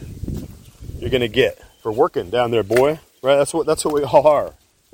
The world has become their global plantation, and we're to respect their rules and their ability see them up there in their high towers and their bulletproof limousines and everything, their choppers flying over, you know, as the technology advances, they're riding it about, going into orbit with their shuttles and all the stuff that these wealthy people like to do. And they are a breakaway society. They are a, a breakaway civilization, a whole nother race. And they've built a system that parasitically sucks the juice and life and energy out of us, the working poor, as we have to run in the wheel. We run in the wheel. And uh, in order to maintain our status quo in our, our lives, we have to run faster and faster. When I see everyone out there rushing, the dollar value goes down. It becomes worth less. The buying power goes down. And the, the things that you can buy with that dollar become less and less, right? Now, we can't even have a dollar general anymore. Come on, let's get over that.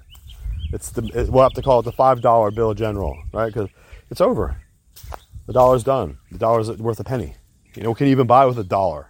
Right? When you were a kid, like what could you even buy in the store with a nickel? Nothing, like a gumdrop or something, right? Now, now what are you gonna, right? Come on, guys, pay attention here. So everyone is driving around in their cars buying the gas that's going up in price with a dollar that's going down in value.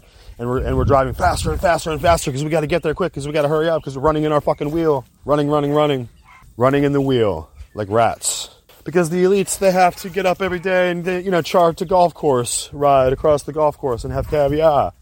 No pressure, right? The pressure is down. The shit flows downhill. The pressure is on the, the people here, not just because we are laboring to execute our job, but we have to pay for the privilege of using their financial instrument, which is the Federal Reserve note.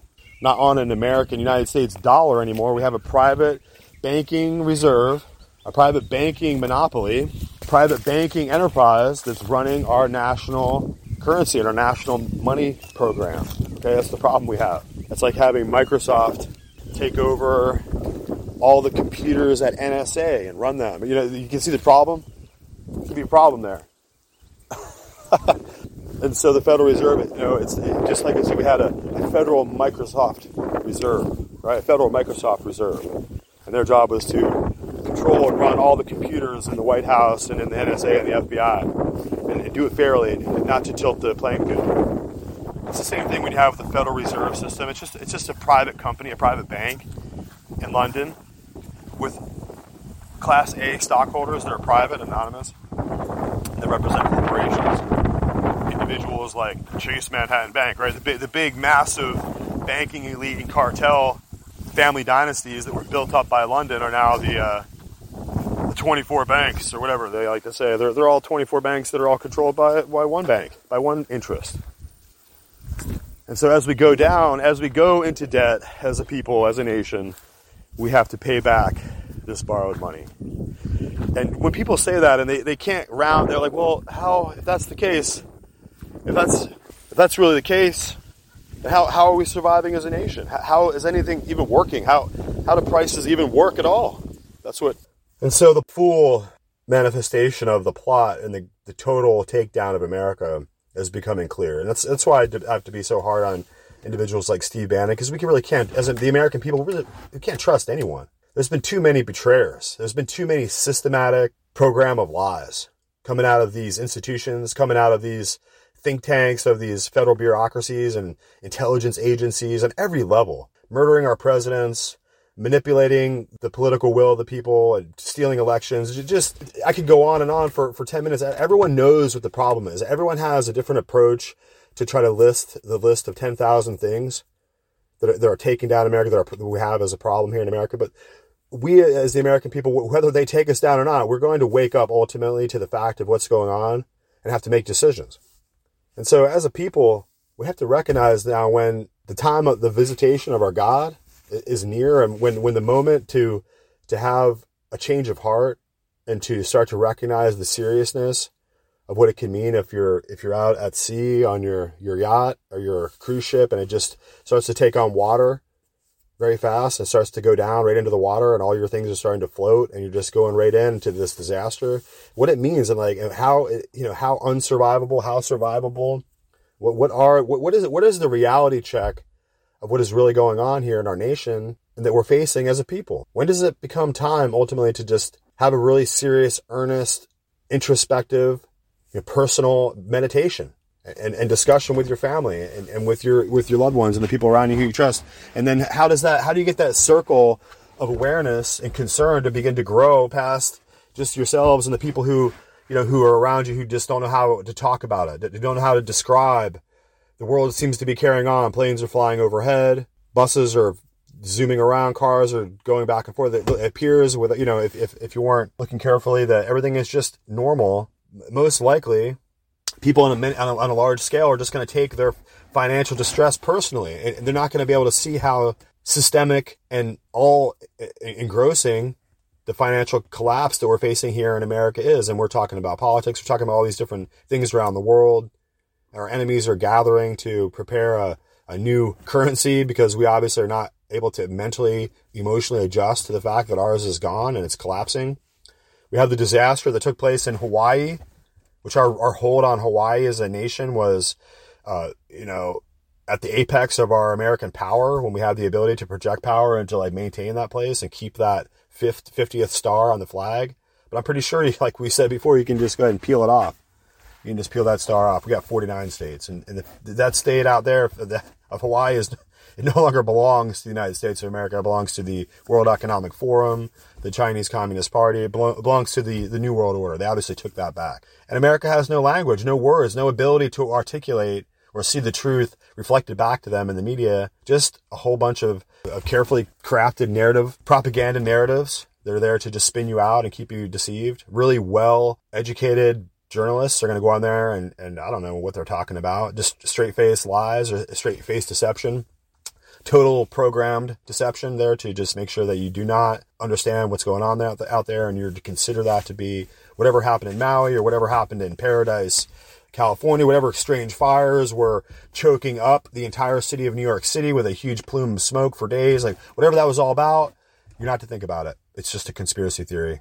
Don't think about direct energy weapons. Don't think about uh, satellites in space overhead being used in a corporate fashion. Don't, just do not think your thoughts, right? That's where, that's where we're at.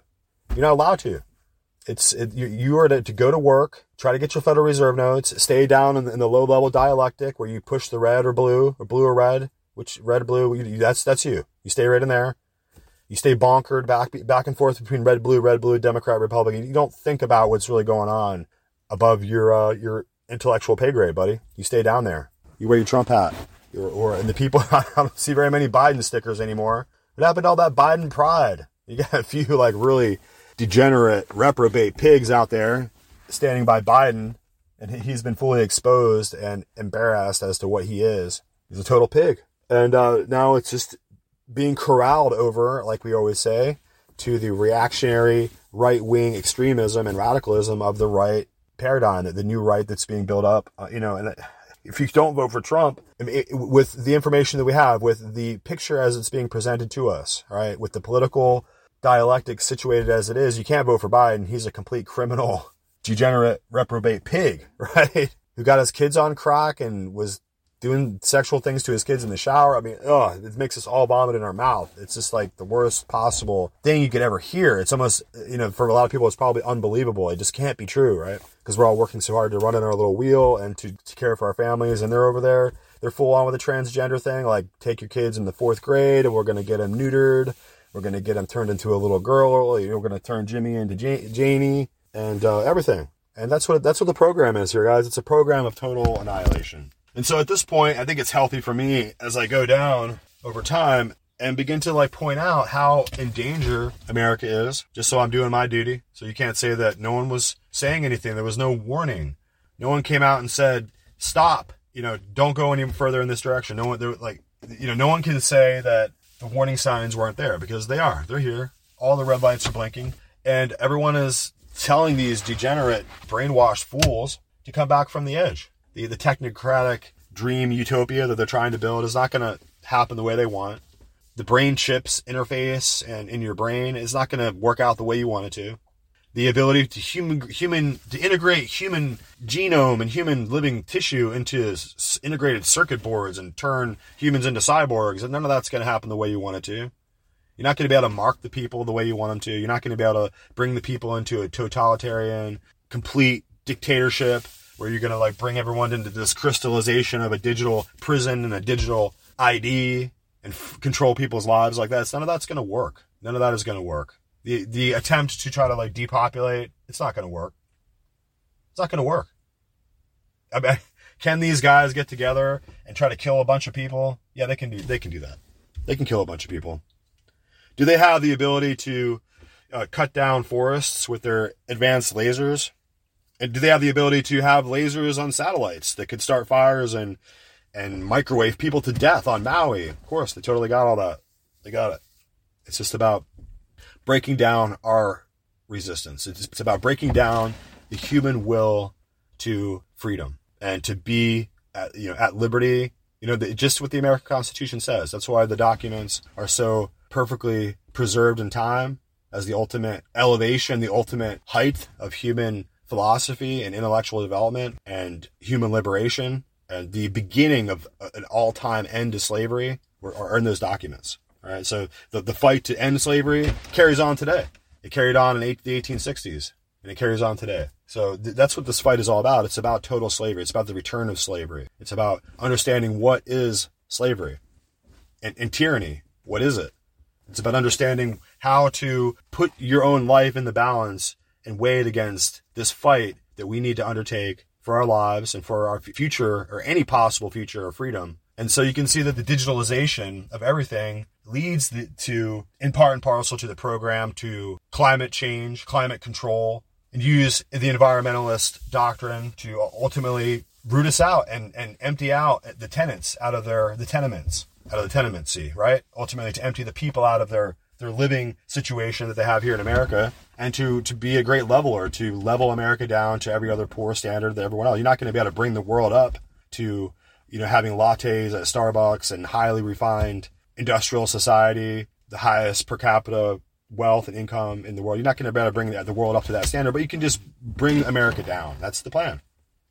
So for all of us, you know, white racist haters over here, are colonials, right? The, the colonialists who shouldn't even be. We took the, the land from the Indians. We shouldn't even be here in America. Our ancestors are are stealing the land. You know, like if you want to go all into the ultra leftist narrative, and these are people who are ultimately fitting that description.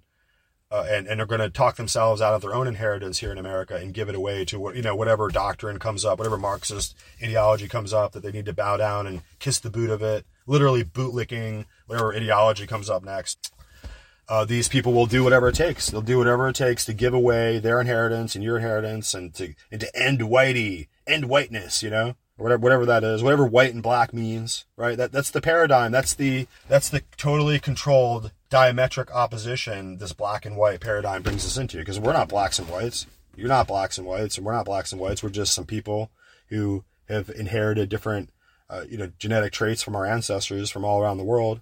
And uh, there's some people who live in a little Indonesian village somewhere, and they they'll see their little Indonesian neighbors, and they'll probably never see a black man in their life or a white man. You know, they just might maybe in a magazine clipping or a brochure, but you know, there's part, poor parts of the world that are just totally separated from the the actual core of this elite cybernetic totalitarian technocracy that they're trying to create, right? There's those little Amazonian tribesmen down there in the Amazon are just sitting over there making baskets down by the river. And they're not worried about 5G cell phone, COVID 19 uh, particles, you know, nanotechnology. You're right. They're not worried about, they're not thinking about any of that stuff, guys. And so that's where we need to remember where the edge of your cell phone. Have you ever driven out into the country far enough where your cell phone service dies?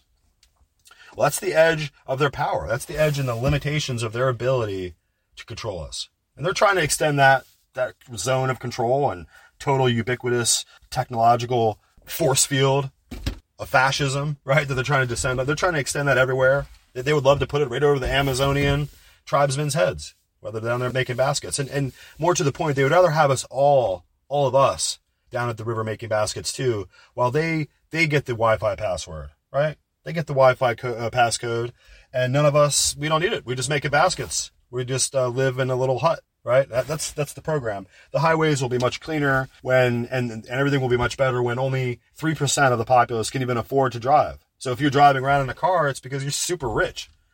Now everyone has a car, but pretty soon, I'd say in about 24 months, things are going to change.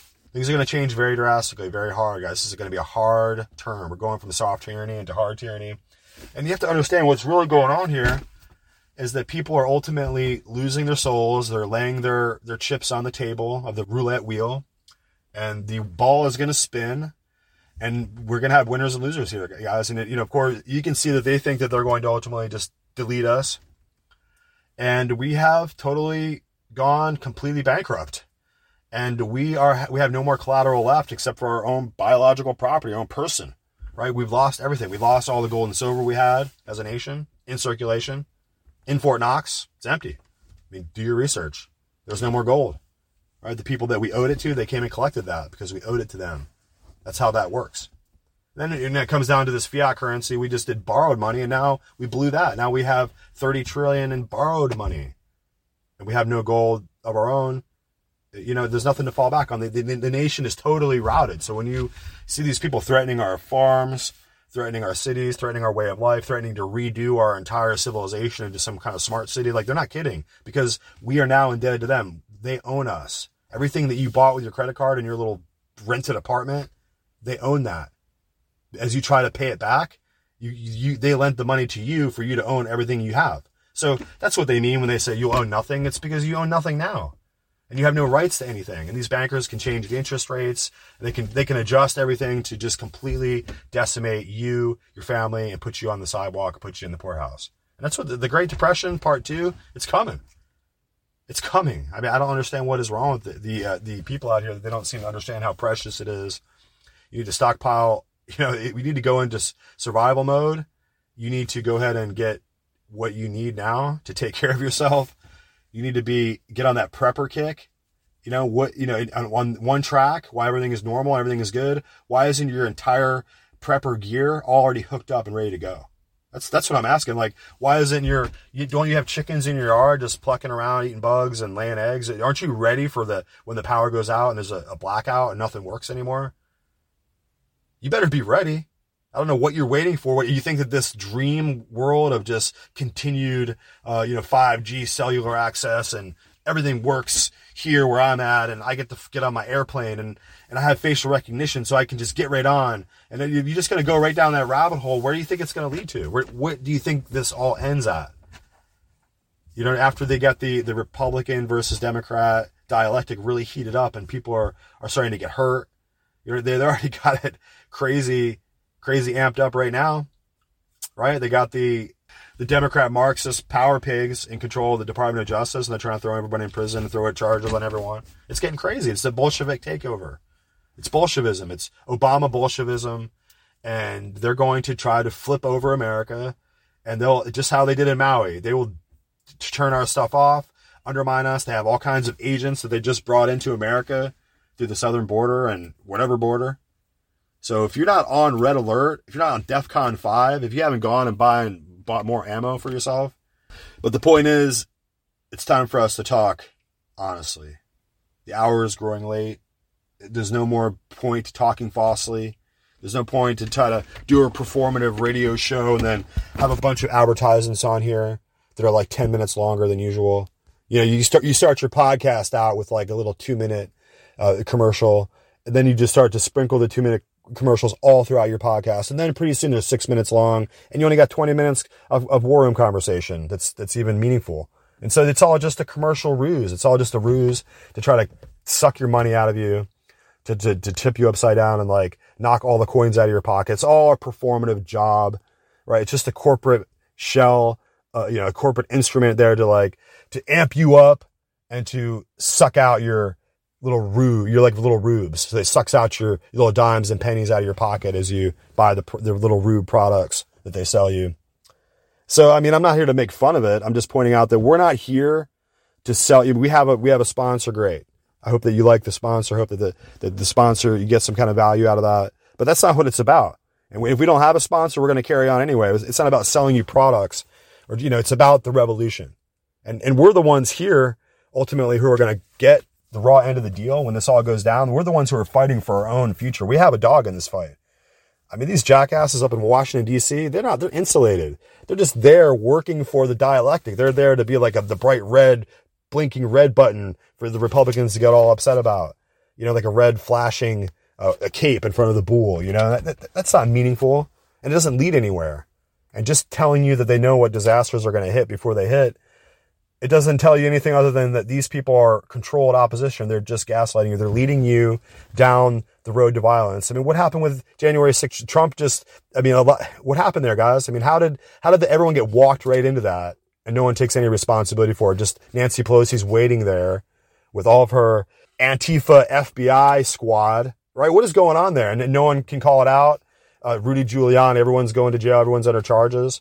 Know, this, this fight has gone beyond some political landscape, guys. Uh, these people are coming after us. They're coming to kill us. They're coming to kill us in prison. It's the same thing. It's murder. It doesn't matter if they're trying to do it in some civilized way where you're supposed to be like, this is like Matlock. And we've just decided the evidence and we're putting the cuffs on you and it's upright. It's righteous. We're here righteously upholding the law. They're not righteously upholding the law. They're coming to enslave us and kidnap us and take us away from our families and have us killed. You can't trust these people. They couldn't even keep Jeffrey Epstein alive. I mean, being in their dungeon and their prison is being in their clutches. It's being in their, their kill zone. Okay. Nobody, nobody should, these sheriffs and these county judges, no, no one should be allowing any of their citizens to be carted away by foreign Hessian FBI, FBI murderers. Right, guys? It's gone far enough.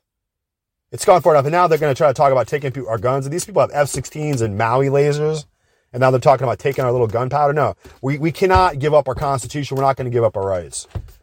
You're not. I'm not. So it's just, it's all, all these Trump guys talking. I don't know what they're talking about. I don't know what they're talking about. He was in there the whole time. He was in there the whole time. He could have got rid of FBI Director Comey.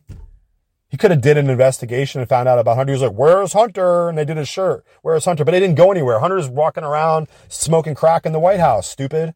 So just being ineffective and powerless and talking a bunch of macho crap doesn't work for me.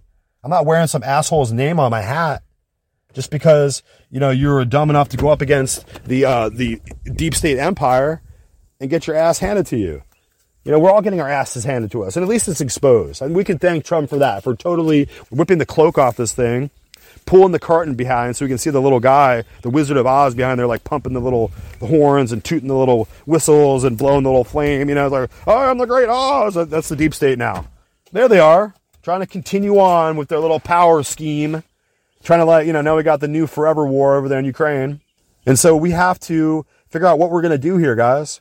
Because this voice of resistance that we have here, it's just for a little brief moment longer and if we don't get together and push back in an organized way, oh, they put, they charged Hunter with some misdemeanors or something. Oh, they, they charged Ray Epps with a little misdemeanor. Like, no, it's got to, we have to go all the way. This, this little like trying to flash, a little symbolic leg, a little, uh, genuflecting, that's not enough. Okay. That's not going to be enough at all. And just, just Hunter Biden getting in trouble with some gun charge and just Ray Epps getting hauled in there just to go for a misdemeanor. That's not enough. There, where, what about the Epstein list? That's what it's about. It's about Epstein Pedophile Island, guys. It's about the list. It's about the flight logs. It's about Tom Hanks and all these other people who, in my opinion, were out there going to this pedophile island and were banging these little kids or do what, who the hell knows what they were doing, but it, they're disgusting and it's time for us to roll them up. It's time for the entire society to open up like an ocean and swallow these people up and drown them like Pharaoh and the chariots to the bottom of the fucking Red Sea. It's time to put this to an end. It's time. You have to decide in your mind. It's time to stop playing around with these Facebook and all these platforms. They shouldn't be on your phone. Every single one of those apps on your phone, TikTok and all there, they're following you. They can see your keystrokes. They can see who you call.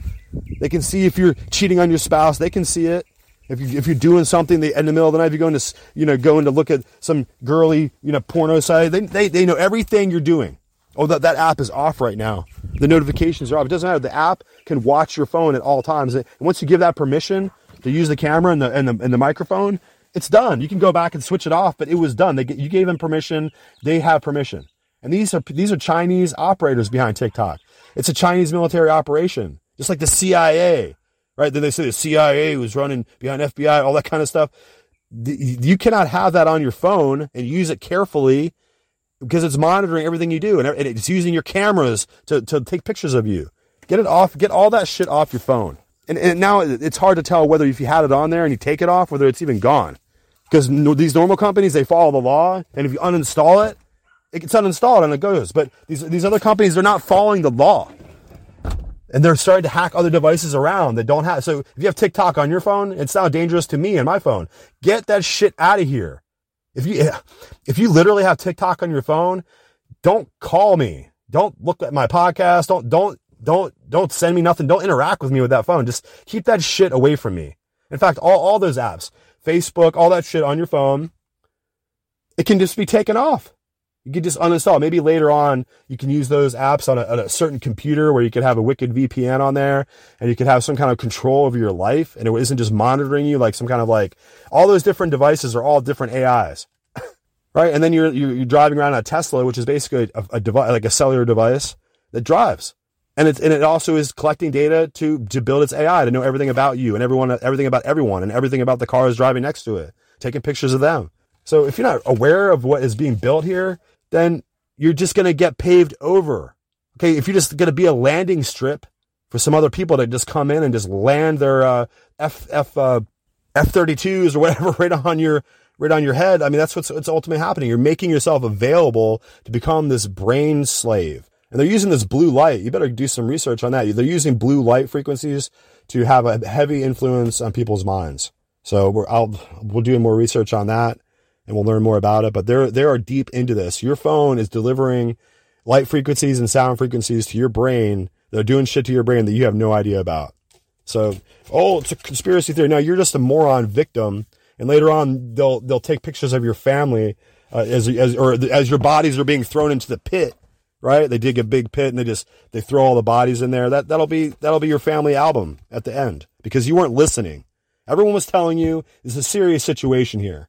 The politics that are being played are way past just, you know, one guy, you know, trying to go up against the other candidate and the best man win. We're, we've gone into this, this Marxian, Hegelian dialectic downward spiral and we're crashing in. It's all timed with the other disasters. It's timed with the Federal Reserve collapse. It's all timed together. And as a people, if we don't get it together, we're going to lose everything and we'll, and we'll have to just hand over death, poverty, starvation, famine, disease, and just anguish to our children instead of the great inheritance that our parents left us. So it's time to fight. You're on the Looking Glass Forum. Welcome back.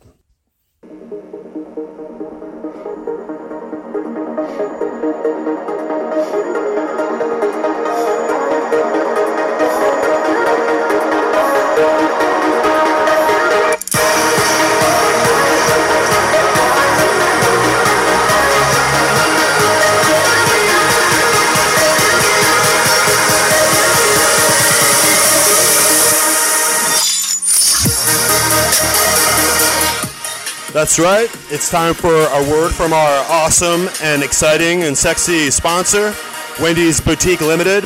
You guys remember how this goes? Wendy's Boutique Limited is the hottest designer couture online. 2023 is limited catalog is here, hottest new styles, limited selection, and everything you need to be an amazing and incredible woman. And of course, at Wendy's Boutique, we do not suffer the, uh, left's disappropriation of womanhood and to weird uh, transgender uh, debauchery over here. Wendy's Boutique is all woman. And we have amazing Van Cleef and Arpels jewelry, incredible. Marco Bizio. I see right here on the front page, I hear sale on Savage Christian Dior cologne. Of course, everybody loves that. It's a bestseller. I see Hermes watches, WB Fine Jewels of the highest order. Wendy's Boutique Limited is boutique supremacy online. If you don't have wendyslimited.com, you ha- you don't have anything, guys. And we have, of course, up here in the front deck, you see Prada purses, the most incredible jewelry. Everything here is absolutely guaranteed to be the best price and absolutely 100% pure couture designer labels and fine designer jewelry. At Wendy's Boutique Limited, you have to come check out the Rage. Of course, Wendy's Boutique Limited recently canceled Balenciaga because Balenciaga is trash. Wendy'sLimited.com is everything you need.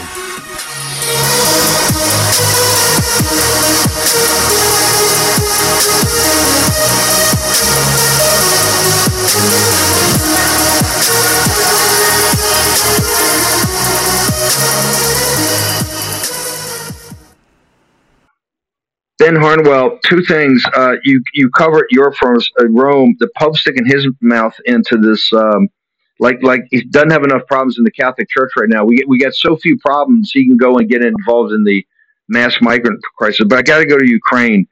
Uh, as much as they tried to paper over it, this Zelensky, this trip of Zelensky's was an unmitigated disaster. He upset everybody that used to be his allies at the UN by trash talking Poland and others. And they just came back and said, hey, suck on this. How about this? No more arms. And, and, and guess what? All the million plus that are living here in the country, we give them free health care to, and free uh, and free education and free rent. Because remember, the Poles aren't swimming in cash. They're the one group at two percent. They're at two percent right now for NATO. They're the closest ally we got. Even the Brits, the, the, the Poles are as close you got as a real ally. They're, had it. They've had it. Here in D.C. is behind closed doors. And of course, at the end of it, Biden gives them the interim range missiles. Just up in your grill. Every Republican has to be accountable now to the American people, to MAGA, to deplorables. 202 225 3121. Ask their office. Justify Ukraine. $24 billion. We're 33 trillion in debt. We have a $2 trillion deficit in this budget. What are you talking about? Are you insane? $24 billion. Think that just grows on trees? Ben Harnwell. Morning, Steve. Well, you know, when the war room posse are phoning around their local congressman's office, they can ask what their congressman thinks of the fact. And here's a, I'm going to quote a morning consult poll for CNBC last week that said that 92% of Americans have had to cut back on their household spending for, for lack of funds. And that's a consequence not only, of course, of uh, Bidenomics, but the disastrous consequences of this war in Ukraine uh, and the uh, 100 was it 100, 213, 200 billion uh, dollars worth of aid, financial support, military support uh, that the United States has given to Ukraine, um, uh, and which is just being added on to, as you say, the 33 trillion dollars worth of debt, and that's the reality. Um, and, and, I'd like to see what the, what, what, what the respective Congress men and women respond to, to the, the, actual difficulties that everyday Americans are living in their lives. Now, we said on the show, Steve, um, six months ago, nine months ago, that this war in Ukraine fundamentally won't be won on the battlefields there. It will be won on the in the ballot boxes in the United States because that, that's where the money for to finance this war is coming from. Um, along with that, that in particular insight, I'd like to, if I, if I may, just share with you some um, some some, in, some news of developments that are taking place here uh, in the European Union. Um, you might be interested to know that in the UK today, for example, uh, there's a lot of talk about um, you know we've been highlighting the pivot uh, that's been going on now uh, since Vilnius in, in July, how the, the Western NATO members have started to distance themselves with President Zelensky. In the Times today, Steve, which is Murdoch Press, there's a big in-depth uh, analysis. This is looking at the human costs. What Steve, what you've been talking about, calling the, the charnel house of Ukraine, the sending of young guys over there into a, a pointless war, and they have like nothing, nothing sort of persuades more than specific uh, in terms of human stories, human uh, interest stories, specific lives that have been ruined, specific soldiers who've been left uh, without limbs, have been left blinded. There's an article today um, in the Times, and it's absolutely fascinating because the headline here, by the way, is, and I'll put it on my GETTR uh, feed, is Ukraine draft dodgers dream up extreme ways to avoid the fronts. Um, thanks very much, Denver. Um, but you know what, what particularly caught my eye here, Stephen, in this story. You remember how we spoke on the show um, a couple of weeks ago about how doctors were, were selling uh, permission slips to, to people to try to avoid the draft. Well, the, the market price a couple of weeks ago was between seven and eight thousand dollars. And well, since the, since the, since those stories were breaking in the Western press and in the Washington Post, what have you, um, that actually the, the, the Zelensky regime has tried to tighten up on that corruption. But what has the consequence of that been? It's been a simple rise in price. You know, this is the free market in corruption, a rise in price. So that the, the price now for, uh, for release slips due to ill health are now um, $20,000. So in a sense, wow. all that has happened, wow. those who are profiting corruption wow. are profiting even more. Yeah. Harnwell, two two issues. You know, we had uh, Beatrice von Storch uh, on last night from uh, Alternative for Deutschland, which is now at 27%, second biggest party in Germany. The Economist lead story this week is about the rise of the populist right. We'll talk about that more next week because these are many of our compatriots that are leading this rise of the right in uh, in um, in uh, Europe. But it's all it's it's inextricably linked with the problem back here. I mean, there you've got and you heard Beatrice last night. They still have this massive, they call it migration problems, basically illegal immigration through all their borders that's drowning them, particularly as the economy slowed down, coupled with this the oligarchs in the in the Ukraine war and, and being unable to find a solution. Now the Poles are going to going to have an election, so that party's getting a little tougher on this. But what's your general assessment of both of these issues in Europe? Well, the situation is bad and it's getting worse. Um, and the, the only upsides to this is that it's the economic economic nationalist parties, the various economic nationalist iterations across the European Union are getting stronger and stronger. I reported yesterday that according to The Economist, um, it was like uh, one uh, four fifths four fifths of the European Union live uh, in a country that has a populist nationalist party uh, getting more than 20% now in the polls. Now, here, 20% is extremely substantial because in, I think, all of, yes, so pretty much all of the, the, the, European Union member states, there's proportional representation rather than the first past the post that you'll see in the United States or the UK or what have you. It's all PR here. So that means you have a plethora of, of small uh, political parties all vying for for for for, uh, for support. Um, it's very intense, and twenty percent is extremely substantial. Um, and that's where we are. That's the upside to this. Now, the, the pearl clutchers in the Economist and the FT and all the, the press that we sort of mention from time to time on, on the on the war, when they're panicking about the rise of populist nationalism around the world, they could stop it. You know, they could stop it instantly. They could. It's, it's like a tap that they've left running for too long. If it's a problem for them, Steve, they stop it. How do they stop it? They return to promoting the interests of their own peoples. It is as simple as that. Uh, they were really scared about this. They're scared about the consequences of what they've done, but they have no intention that these people are are, um, are doubling down, tripling down on, on their on their globalism. They're, they're not they're not saying, oh, you know, perhaps you know we, we've unleashed forces that we don't like. Let's tone this down a bit. They're, they're, do you want an example, Steve, of how they're doubling down? The the globalist sociopath's favourite globalist sociopath, Pope Francis, right, who is notionally the head of the, the Catholic Church. Say notionally, not he's not the head, but he, you know, a lot of people doubt whether he is actually a genuinely uh, validly elected pope, and I'm one of those people. Um, he was in uh, the, the, south of France yesterday in Marseille. And, and what did he say? Right, because the, the, the, photos, the images that we're seeing across uh, the, Mediterranean, southern Europe, are exactly the same images that we're seeing um, in the United States. People crossing the southern border, uh, connecting themselves in New York, and you see the disorder, the chaos, the dirt uh, just a general sense of unmanageability. They're exactly the same pictures that we're seeing here in continental Europe. This isn't an accident, it's definitely being planned.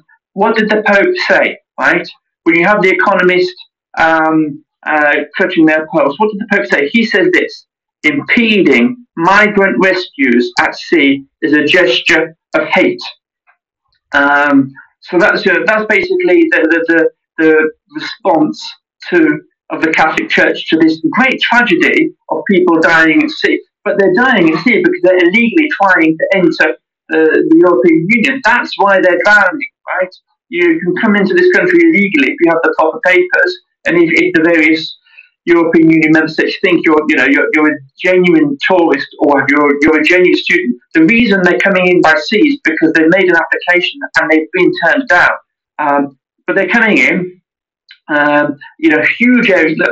Lampedusa, it's an island um, off the southern coast of Italy, Steve, has a population of 7,000 Italians on that little tiny Mediterranean island.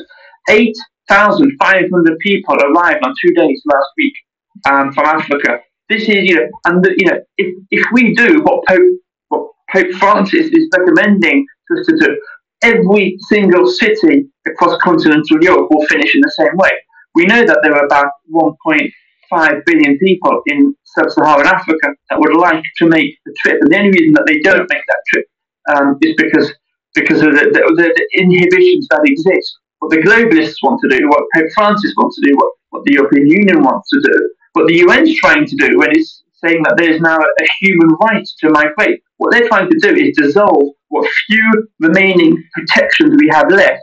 So just open uh, the doors and let everybody come in. And of course, that will be the end of, of civilization. If you think, if you're an economist, if you're watching the voice today, if you think you have a problem with 20% uh, polling for economic nationalist political parties across the European Union when 1 million people came in, just wait to see what is going to happen if, if, if, you, if you continue along with this madness. So that's the situation here in Steve's Uh, in, in, Europe, Steve, and it is exactly the same as the United States. I repeat, these aren't accidental, unplanned phenomena. These are planned and executed.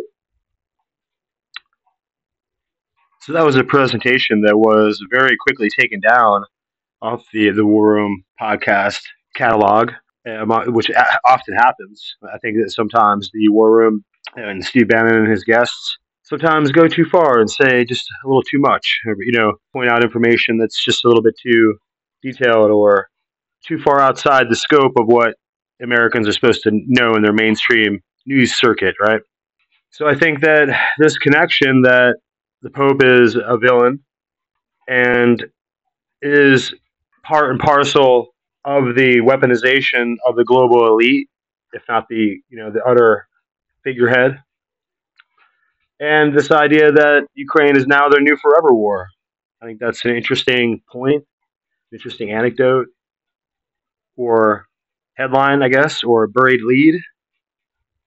In as much as that, it seems to me that yes, it, it seems very much apparent that Iraq and Afghanistan, these other mechanisms by which they were pouring in trillions of billions and innumerable hundreds of billions of dollars have been the mechanisms by which they've indebted us and also robbed us. And now we can expect to see that, of course, all the different Ukrainian sellouts and elites and bought and paid for uh, brand new millionaire and billionaire yacht owners that are receiving the payouts that we're sending over there to, you know, send the money back to empower and enrich our elites like the Bidens to uh, to continue to pay for lawyers and to pay for the political clout to keep escaping accountability and justice, and in the process, bring us you know more quickly into deeper stagflation and ruining and indebt indebting, bringing into destitution the American people, which they can go back and laugh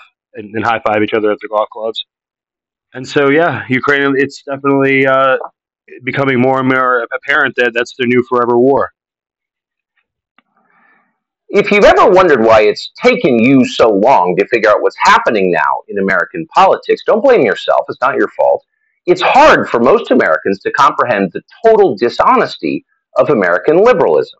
Virtually nothing the liberal says is true. And the lies are not ordinary lies. The lies are so brazen, so aggressive and unending that it's difficult for a normal person to understand what's happening.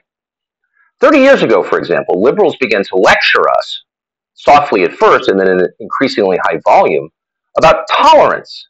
How could you have known then that they planned, in fact, to usher in the most intolerant age in American history? They've done that now, but few people saw it coming. We shouldn't make the same mistake again. Liberals are now telling us they plan to protect American democracy, and that's the clearest possible sign that they intend to end it. 13 months from this week, the United States will hold a national election. In a democracy, citizens can vote for the candidate of their choice. That's not just a feature, it's the defining fact of the electoral system. The people rule. They can send anyone they want to Washington because they're in charge. But this year, in the name of protecting democracy, liberals have decided to strip Donald Trump's name from the ballot in states across the country. Trump is the frontrunner in the presidential race. He's currently beating Joe Biden in the polls. Yet liberals have decided that you should not be allowed to elect him president. That's not democracy. It's the opposite. It's totalitarianism. Just this morning, Donald Trump appeared in court in New York in a civil case brought by the state's attorney general that was designed explicitly to keep him out of the White House. That case is part of a larger legal barrage against Trump that so far includes a total of 91 felony counts, every one of them politically motivated. But today's civil case is especially absurd. In fact, it's hard to overstate its ridiculousness. In sum, Trump stands accused of inflating the value of collateral used to secure loans, loans that he has already paid back with interest.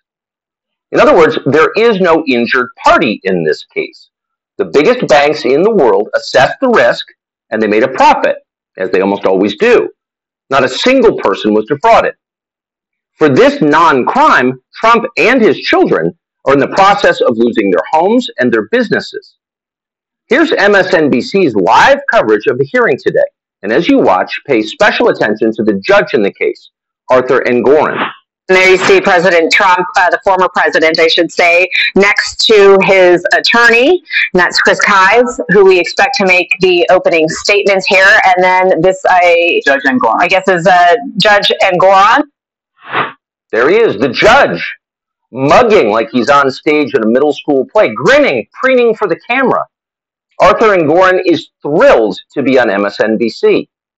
It's nauseating. This is not a legal proceeding. This is a grotesque parody of the system that our forefathers created, the fairest in the world, that in the years since has been seized by power worshippers like Arthur Engoron. This is a dangerous moment. Without a legitimate legal system, people will no longer follow the law and the country will collapse. This is not about Trump. This is about preserving the United States of America. But Trump is at the center of the story. And so today, for an overview of what exactly the strategy to prevent Trump from running for president and to end our current system, we turn to Victor Davis Hanson, who joins us now. Professor, thank you very much for joining us. Thanks so, for having me, Tucker. B- before we get into the details of the legal assault on Trump, which in my view isn't really about Trump. Tell us what you think is at stake here. What's the overview? Well, I, I think they've come to the conclusion that Trump represented an existential threat, and by association, all half the country did to their vision of what they want to transform us into. And so they feel that any means necessary uh, are justified by their noble spiritual ends. And therefore, they call it critical legal theory. Just uh, essentially, Tucker says there's rules against stealing only because rich people don't steal, and therefore it's okay to steal. And monetary, modern monetary theory says print as much money, and eventually rich people will have to pay higher taxes or have their 401ks appropriated. Same thing with the border. Uh, short term, everybody's mad at the border, but in dark rooms, they're saying to each other, in 10 years, everybody's going to appreciate what we did. We brought in 10 to 15 million new constituents. So, and I guess to put it all together, they feel that they're at a stage now where their agenda does not appeal to 51% of the people, and they either have to bring in new constituencies or change the system, the entire system of which we are culturated to, to retain power. And that's what they're willing to do.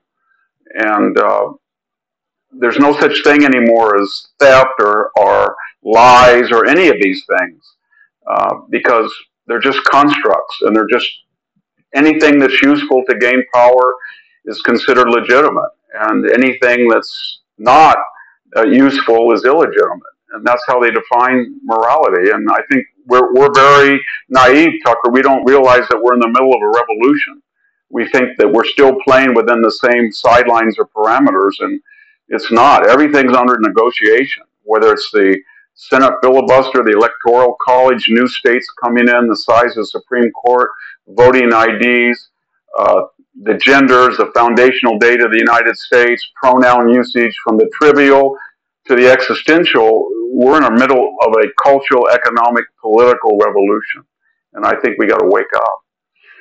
I mean, I, I suppose the danger is that if the average person decides that the system is illegitimate, it's not fair, it doesn't have any meaning beyond the political desires of the people administering it, then you know what present what prevents the average person from resorting to violence. In other words, if you have no power, if your vote means nothing, if the system is BS, then you know why don't you take up arms? Seriously.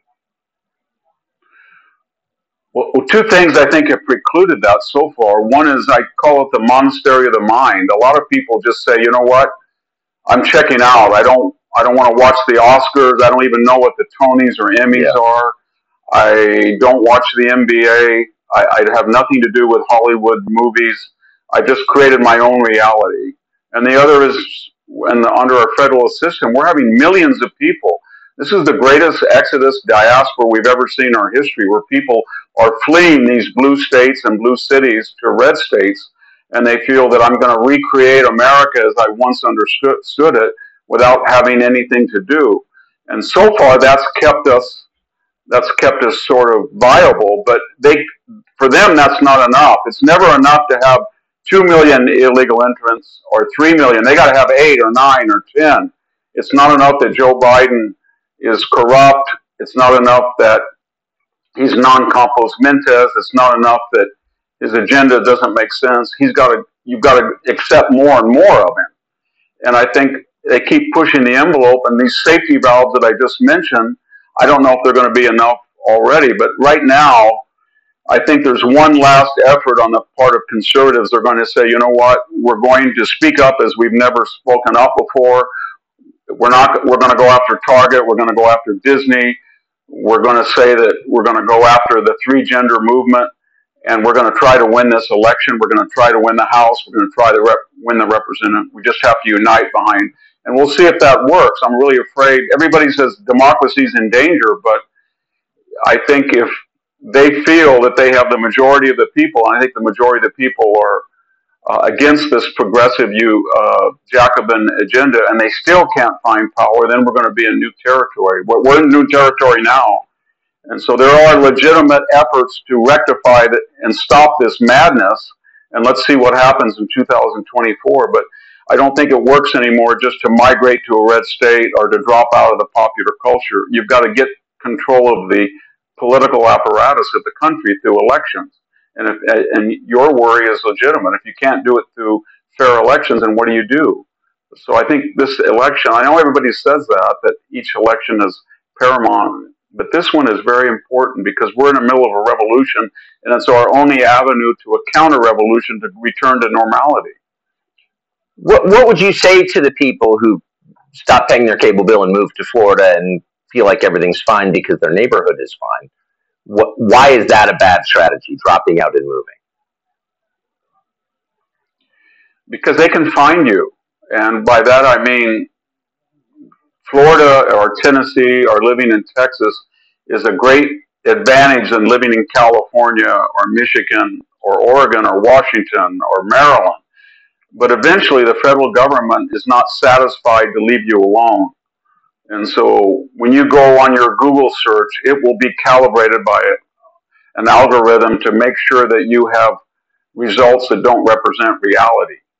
And we're in a federal system where we have $33 trillion in debt, and there's only three ways to get out of it. You either have to inflate all of our currency, which we're trying to do, I suppose, or we're going to have to appropriate capital, which they've talked about, you know, giving credit to Social Security years by taking 401k money, or you're going to have to renounce the debt, and that's going to affect all of us. And I don't need to mention that a lot of this crime is going across state lines, and you can be in red state Texas and the federal government can say you can't protect the Texas border, or maybe it can, redefine the American border as the border with Oklahoma and tell it Texas. You're not sending your illegals northward, but you're not going to be able to stop them coming into your state because we've targeted you for radical demographic change. So it's a stopgap stopgap sanctuary, but it shouldn't lull us into the idea that that it's a solution. The solution is to take back the Congress, to ensure the Supreme Court is a traditional Supreme Court, and to win the presidency. But unfortunately, the Republican Party, which we all look to, I don't look to it very much anymore, has lost seven out of the last eight popular votes, hasn't won 51% since George H.W. Bush did it by bringing in Lee Atwater in 1988. And we decided we don't want to ever win that way again. It was too ugly, they thought. So they, I guess, the idea in the national level is to win, um, to lose nobly and, and never to win ugly. But we've got to change that attitude because we're dealing with people that are not democratic liberals in the way that we used to define them as Bill Clinton or Harry Truman or JFK. This is a new generation of, as I said, Jacobins, and they believe that any means necessary are justified morally to achieve their morally superior aims. What, what what happens if Democrats win the presidency in 2024? If they win the presidency, that means they'll keep the Senate and they'll probably take back the House. And then I would expect that we would see another 10 or 15 million uh, illegal immigrants come across the border and uh, there would be efforts to confine those immigrants from going to northern cities. They would stop them somehow. I would assume that we would uh, we would probably have advisors in Ukraine, and that would be uh, that would be charitable. I think people really do want to in- intervene in Ukraine with U.S. manpower. I would assume that what we see in the big cities, crime-wise, would extend, but it would also in, extend into civil the civil sphere as we see with Donald Trump. That lawsuit that you mentioned is very important, Tucker, because it shows you that critical legal theory is not happy just to let people ransack, uh, smash and grab, carjacking without consequences. They really do want to go after private capital uh, in the civil sector, and they will start filing lawsuits as you wouldn't believe. And I think we'd also expect that the FBI the CIA, the DOJ would have uh, a referendum. I guess they would think the election was a referendum on them, and they're free to do what they have been doing, but at an accelerated rate. So uh, I think it would be a disaster, and I think racial relations would get a lot worse as well. You know, they're getting bad now. Once we gave up the idea of ecumenicalism and turned to racial essentialism, is what the Democratic Party has forced down everybody's throat. So it's it, it's going to be scary if they if they win because that means they'll probably take the House and the Congress, the entire Congress, and there won't be any there won't be any redress of grievances. I don't see it, but I don't think they will because they don't have any popular support. Every single one of Joe Biden's issues, economy, crime, energy, foreign policy, the border, he's polling thirty or forty percent. And uh, the only way they're retaining power is through the legal system and the administrative state and our institutions, media, entertainment, sports, um, education, K through 12, universities. And it's kind of an artificial way of getting power without popular consent. That's why I think you were right on when you said they don't believe in democracy. In fact, op-ed writers in the New York Times will say that now that democracy is a flawed idea because it doesn't re- it doesn't any longer re- uh, ensure the result that they have to have.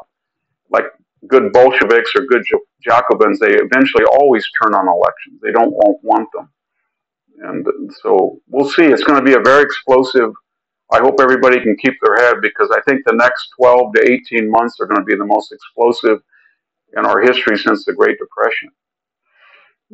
Do you think Trump is leading now?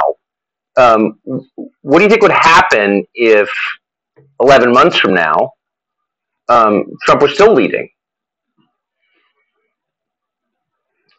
Yeah, well, we're on charter. We have no idea about this election Tucker, because first of all, we've never had a president running against an ex president, number one. Number two, we've never had an incumbent president that is utterly corrupt, like Joe Biden, and has lost all of his, or most of his cognitive facilities and is very unpopular.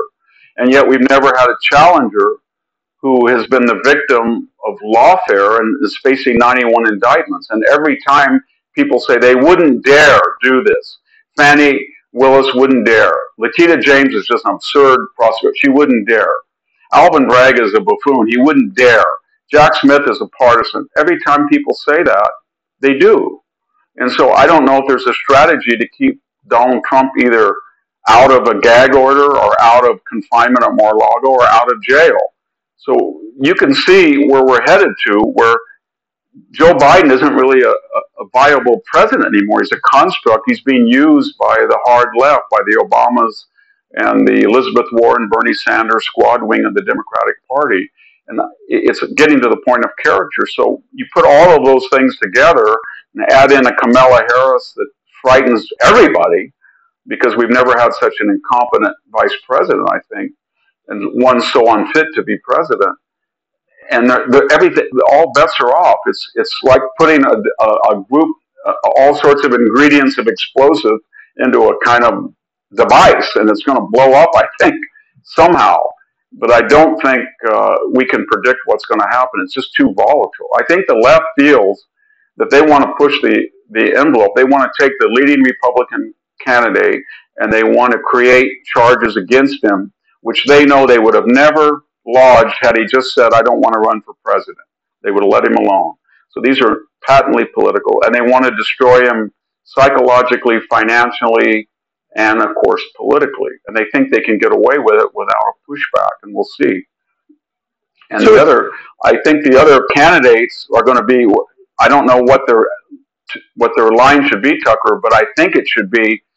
If you want to vote for me, I am going to be viable and I'm going to make sure that they never do to Donald Trump what they're doing now and I'm in a better position to help Trump than he is. That's the only, I think, legitimate argument to make uh, that that this involves everybody. And if you're going to run for president and you feel that you embrace the MAGA agenda, you should say that I will not be in jail. I won't be exposed as to the same degree and if I can survive, I will change the system and make sure Donald Trump is exonerated and never and no one else has to face this. But otherwise, it's it's going to be a very complex, bizarre, baffling period. I don't think the founders had.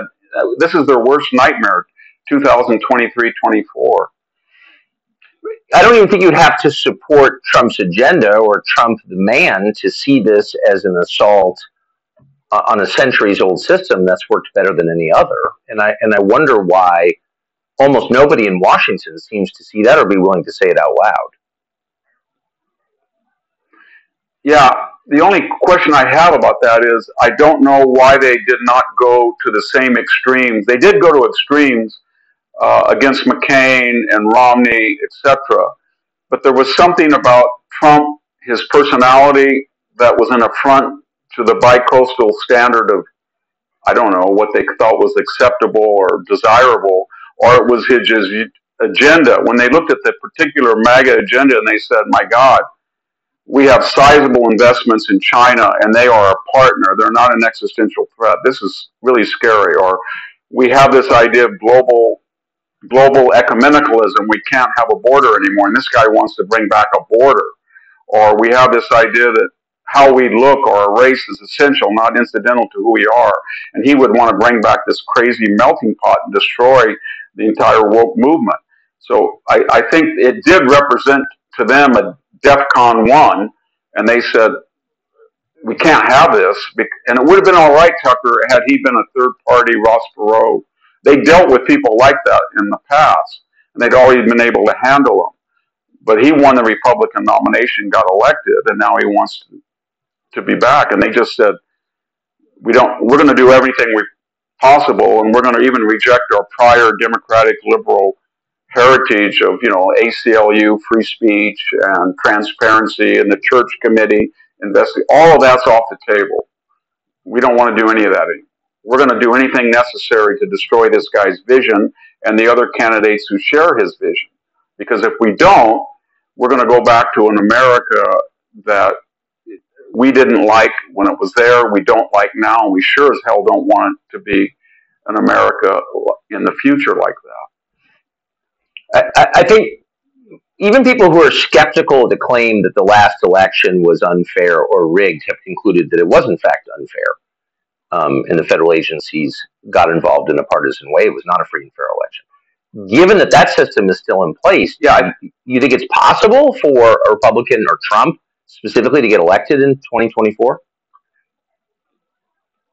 It's very difficult. What the left did was absolutely brilliant, Tucker. They they seized on this Sidney Powell, Lin Wood, Kraken, Dominion voting machines as representative of all of the, the questions about the election when most people said the election was lost by the time we got to election day. Yeah.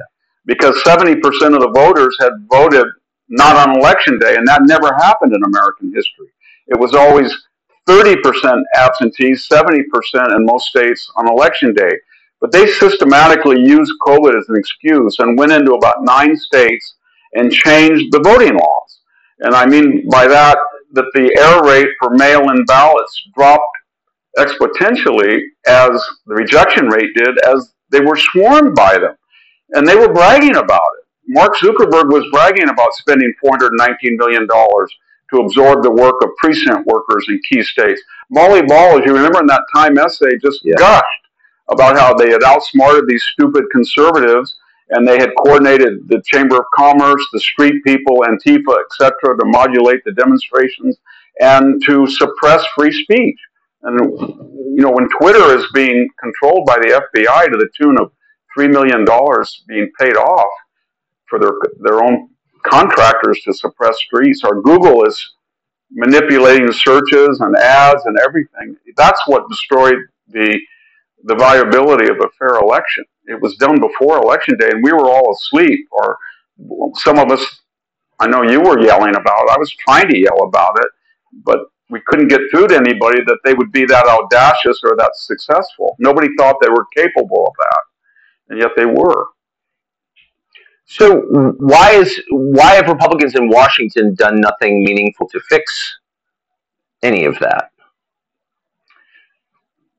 I think the traditional answer to that is probably accurate. That there's a culture that is created, and it's kind of a, a lose nobly, avoid winning ugly, profit both financially and psychologically, the status quo, and they and they feel that their own constituents, some of the Republican constituents are kind of out there and an embarrassment to the type of culture and environment that you know that they operate in in Washington. And so uh, the the sense is I'm not going to be too affected by the left wing takeover because I I know I can make the necessary adjustments in a way that my constituents can't. And so I think there's a sometimes in the case of somebody like Mitch McConnell, it can be overt, but in other cases, it, it's pretty clear as well. And that's been going on for a long time. And the problem we're having now is that you need leaders who are trying to tell people we are in a Jacobin takeover this country, and the old get along at any cost does not work. And uh, I don't think people want that disruption in their comfortable lives in Washington. I mean, if you say to somebody in the Republican establishment, we got to break up the FBI. You've got to take the headquarters and put it in Kansas City and farm out the divisions to other cabinet posts to prevent that concentration of really dangerous power. You've got to do something with the CIA. You've got to do something with the DOJ. We've got to have massive legal reforms. I don't think they're up to that. I really don't. I don't think they're up to being trashed in the, the Washington Post or the New York Times or not being invited to a particular guest spot on a network news or being shunned by NPR and PBS. They, they're just not up to that or having their books trashed by uh, book reviewers on the left. They, they don't want that. There's a few that do, and uh, but uh, until we get a lot of people who say, you know, you on the left culturally have nothing that I want, and so when you hate us and call me names and you lie about, I, I take that as a badge of honor. I don't try to provoke you. I want to get along with you, but you have no cultural influence over me anymore. And I'm going to be an advocate for returning to the country to the principles upon which it was founded. I think that's what people want to hear. And I think in 2024, they'll hear that. And they're going to have to, each person according to their station, Tucker, stand up, right, give money to, to the cause, uh, write letters to the paper, volunteer to work at precincts, uh, monitor what the left is doing with mail, uh, mail-in ballots. And you're starting to see that grassroots interest, but the question is, will it be in time and of a magnitude that will stop this? So, to the hearing today uh, in New York, the civil case against Trump, my read of it is that it's it's ridiculous. The premise is absurd. Am I missing something? Is there any merit, do you think, just as objectively as you can, to this suit? Well, I mean, in the, in a larger sense, no, because you can ask yourself two questions. Would Letitia James and the people who were doing this, would they have done it if Donald Trump on January 7th said, conditions have changed, I'm now not going to run for office? I think the answer is no. And then the second thing, do, are some of the giants of New York finance and real estate, do they operate in a way that is completely different than Donald Trump? They never overvalue an, an asset. And I think the answer is no. And then the third question might be now that you've picked on Donald Trump, are you going to systematically uh, look at the bank applications and loan applications of, say, 50 or 60 of the largest developers in New York, especially on the left wing side? I don't think so. Yeah. So, and especially you made a good point that uh, the bank is not filing suit and saying we lost all this money.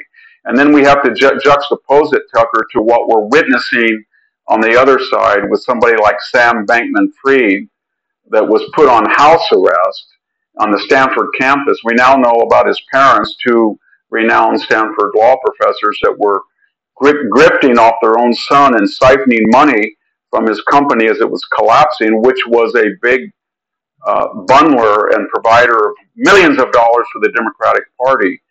And nobody in the Democratic Party seems to be upset about him. And, and then we we have Hunter Biden looking at Biden. We're just looking at this, and we and you want to ask Letitia James, do you really are you really going to do anything, or do you think that Joe Biden should face consequences for again and again and again telling you the American people he had no knowledge or participation in any of Hunter's business when you know that was untrue, and money was coming to his address, and so it's a very strange time, Tucker, when you have all this evidence, both to exonerate Donald Trump because of this asymmetrical treatment and the fact that there was no damage, but also when you're looking at Hunter Biden or Menendez and all these these people, and you think, how can they, with a straight face, tell us that there's not a shred of evidence that Hunter and Joe were acting in an illegal fashion? And the President of the United States, as we talk, you and I are talking right now, the President of the United States is pretty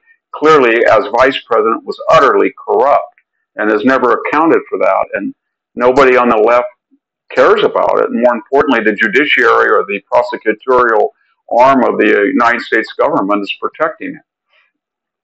Let me ask you one one last question. So I want to put up a clip of, uh, as you know, there's a lot going on, and no matter what side you're on, I think if any aware person sees that this is a revolution, our our most basic systems are changing uh, for good or bad, and yet the news coverage I mean, not only is it partisan, it's also incredibly shallow. Here's MSNBC's coverage of the civil trial in New York, the case against Donald Trump. I just one clip of it. As of this order, several of the crown jewels in Trump's real estate empire, the properties upon which he built his brand, those properties are now in limbo. The precise impact of today's rulings ruling has yet to be seen, but Trump could lose control of properties including Trump Park Avenue, which is his luxury skyscraper in Manhattan's Lenox Hill neighborhood. He could lose control of 40 Wall Street, the historic tower Trump owns in the financial district. He could lose control of his Seven Springs Golf Club in Bedford, New York. Even his apartment in Trump Tower, the Gilded Bunker, in which he has sought refuge in his home city, Trump could lose control of that. Maybe even the Golden Toilet, too. So here they're going after this guy on the basis of a non crime. They're not even alleging that there was a crime or that anyone was hurt. And they're taking his home and his businesses, and MSNBC's coverage is that. Yeah, I mean, what MSNBC just told us is that we are not only fine with, but we promote the idea that government can go in to a business, all of the business, and appropriate it and destroy it Yes. without cause. And we think that's not only good, but funny because we're going to throw a little fillip about a, a golden toilet. Ha ha. And the idea is that we now have the power to do this, and because we have the power to do it, it's moral and right. And if you don't like it, what are you going to do about it? Exactly. And the answer is, what are we going to do about it? And the only thing that I can think of is we're going to have to humiliate and defeat these people at the polls. I don't think it's going to work, Tucker, to win the electoral college in one one branch of Congress. You're going to have to have a 55 percent presidential win, both supermajority in the Congress, to get anything done. We've come so far, and you're going to have to defeat them and humiliate them the way that we had. We did it once with Reagan, and it lasted for about eight years. But this leftist revolutionary spirit is like rust after a rain, or it's mushrooms in your lawn. It's always there, and you can't you can't allow it to grow and to expand and accelerate as we have. We've been complacent and culpable for allowing it to do so in the universities and and all of our institutions. I think now everybody, according to their station, is going to have to say, you know what? There are two pronouns. I don't care if you get angry. This was the date of this country is 1776. Got it? That's what it is.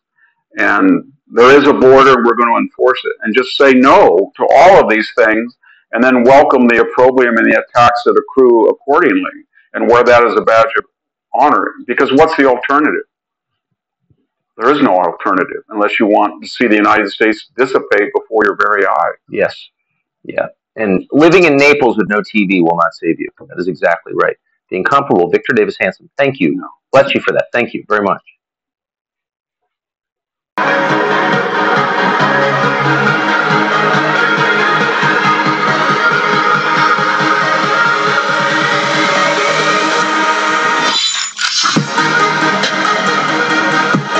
So now it's time for a word from our sponsor. And as you know, our sponsor is courageously helping us to keep our show going here. So it's wendyslimited.com. wendyslimited.com. So wendyslimited.com. wendyslimited.com has all the hottest new styles and couture trends and latest boutique women's apparel and shoes and heels and flats and all kinds of just wonderful stuff. You have Hives and Honey uh, Jewelry Armoire, so the favorite lately. And we have, of course, Windsor crystal uh, lamps. I have one uh, one in stock in particular that has been a favorite. So Wendy'sLimit.com is always open to help you get everything you need. Awesome Prada purse that we uh, saw that, that uh, Wendy's Limited just put up. So we have to think who out there wants to get incredible Prada fashion couture.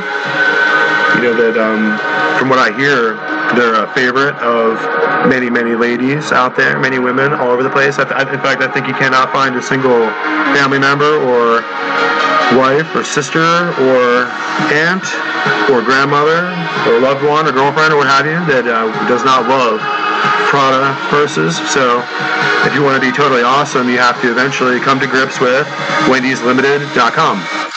Wendy's Boutique Limited has all the hottest new styles and latest women's apparel, everything you need to be totally awesome. If you're a woman or if you have a, a woman who's someone that you love. And of course, we all love women because they're just so awesome. That's why Wendy'sLimited.com is so successful. So go check out Wendy's Boutique. Wendy'sLimited.com is the only place to go. And we have to recommend she's been totally 100% awesome to us and generous. So we are always going to be buying our jewelry, fine jewelry, gold, gold and silver jewelry, and all of our best boutique, couture, and designer trends. Are we're going to go to Wendy'sLimited.com. So check out Wendy's Boutique Limited.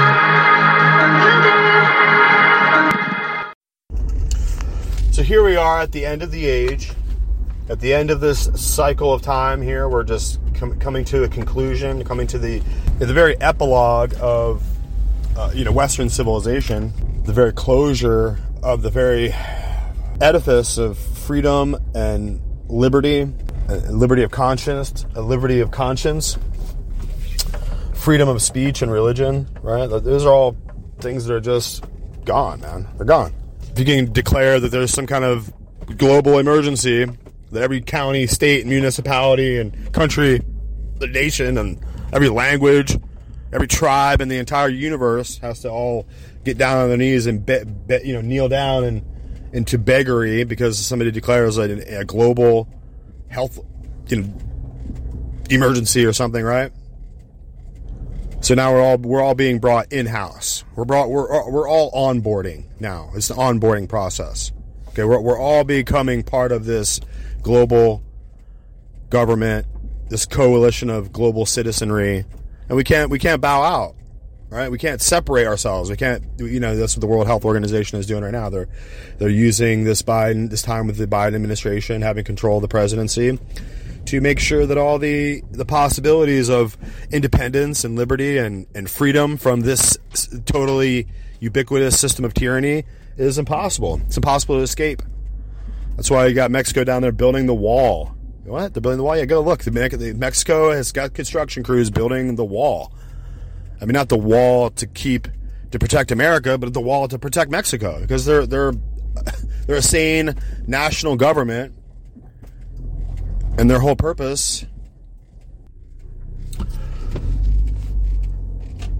So, you know, damn the World Health Organization and their attempt to, to depopulate us all for the sake of, you know, the health of the world. They're worried about the health of the world, guys. They're worried that there's going to be too many people. It's like having uh, your dog full of, you know, hundreds and hundreds of fleas, right? You got to get rid of all the fleas. That's what we are. It's, it's, it's, in order for the, the health of the world. The strength and the cohesion of America is not because we had some kind of global reserve currency, which is a ridiculous thing. To, to take to make the global reserve currency a borrowed fiat debt money, right? Instead of making it gold or silver or something that's totally secure and totally equitable and profitable for everyone to use, they, they use some kind of debt currency, some kind of made up private fake financial instrument like a Federal Reserve note, and they make that the global reserve currency. So th- the whole point of this is to deconstruct and detonate and destroy and explode. How many other words can we use? Annihilate this is the current system of uh, the Westphalian nation state, the system of nation states that we have here, of independent popular government, independent representative democracy, independent Republican populist government these are the kind of things that we, we, where we vote for our representatives and the representatives do what's best for the people Those, the, the whole idea the whole concept of that is really born and established by the american declaration of independence and the Constitution and, and our founding documents the Bill of Rights, etc., etc. Other nations move quickly to try to duplicate and copy and be like America and to be like democracy for the people, not democracy and disaster capitalism for the elites.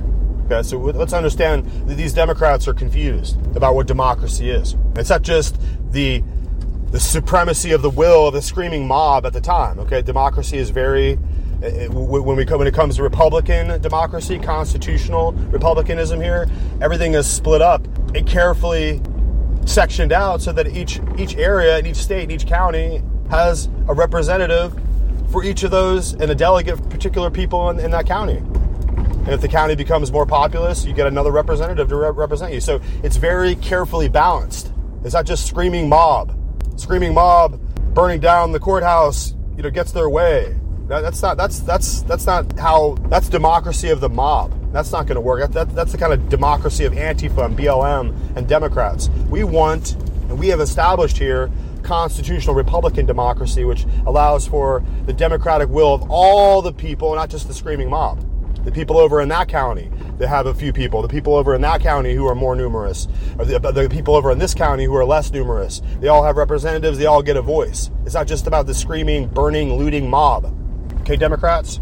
So you put your put your spastic Marxist communist democracy concept away and recognize that this is a constitutional republic. And the constitution of this republic allows for these different areas and these different people and these different groups. Over here, you have Mennonites. Over here, you, they're a, a Christian group. You have Quakers over here. They're a Christian group. Over here, you have Amish people. They're a different Christian. They're all different, but they all get a voice. It's not just the larger, screaming, violent group gets the rule over the others. Okay? So you, you with you, Demo, you Democrat murderers, you abortionists, you do not get to decide for the entire nation if there's going to be uh, some kind of right to kill your kid. You call it women's health or whatever kind of crazy stuff. Women's health is not the end all, be all, primary prerogative of this entire nation. You know what's the prerogative of this entire nation? Children's health. How about children's health? Because you know, women, if you've already grown up and you're fully grown and you're able to have sex, consensual sex, and get pregnant, then you know you already had your time. Your time already came and went. You're already a grown up. We don't care about. It. We want to protect the children, the children who didn't even barely get born into the world yet, who are still laying in their diaper. You still have to crawl out for call out for their mommy for a bottle of milk. That's who we're here to protect. And just because you grew up with your old stinky hairy vagina and now you can pop out children everywhere. And you think that you have the right now because you're here and you have a vagina and you can you can make babies pop out. And if you want to kill those babies, you'll just kill them right in the womb, right, right when the big old baby bump is bumping out of your belly. You'll just kill that baby. Guess what? No, you won't. No, you won't. You murderer. You murderous. You disgusting murderous reprobates. You will not murder your kids. That will be the law of the land. The, the, the rights of the children will be defined. The rights of these children who aren't even born yet haven't even got a chance to breathe air. All they can see is some faded light through the skin of their mommy's belly. They, they can't even see the light of the world fully yet. And these individuals over there are trying to murder them already because they're alive. Because I have rights. My vagina and my sexual orgasm rights are permanent and absolute. And if I want to kill these babies and, and just go enjoy my sex, then that's what I'll do, right? That's your motto, you pro abortion fucking freaks, you murderous pigs. Put your vaginas away. I mean, you know what can fix this problem? I want you to take an Advil and hold it between your knees. Hold the Advil between your knees. Okay, pinch your legs closed. Hold the Advil right between your knees. Little Tylenol, yeah. Pinch that bad boy between your knees, and you know what? You won't have any more abortion problems. You won't get pregnant anymore. That's what you can do as an adult to fix the problem. But you can't just spread your disgusting, filthy pussy open for whoever man comes along and you can be banging whoever you want, and then all of a sudden you're pregnant and, and, and it's inconvenient, you're to kill the baby. No, murderer, no. You disgusting, sexual, deviant freak. You will not kill the baby that you just now gestated in your womb because you're a, an alienated, Malthusian, suicidal reprobate. That's what you are. That's what you now you, you can't even be bothered for a gentle, innocent baby life, an infant baby to be born into the world. You can't be bothered with that because your sexual desires, your lust, your out of control urge to reproduce, right? Your, your sexual impulse is so strong that you, you just get, you have to go back and just have some more sex. You can't be bothered with a pregnancy, right?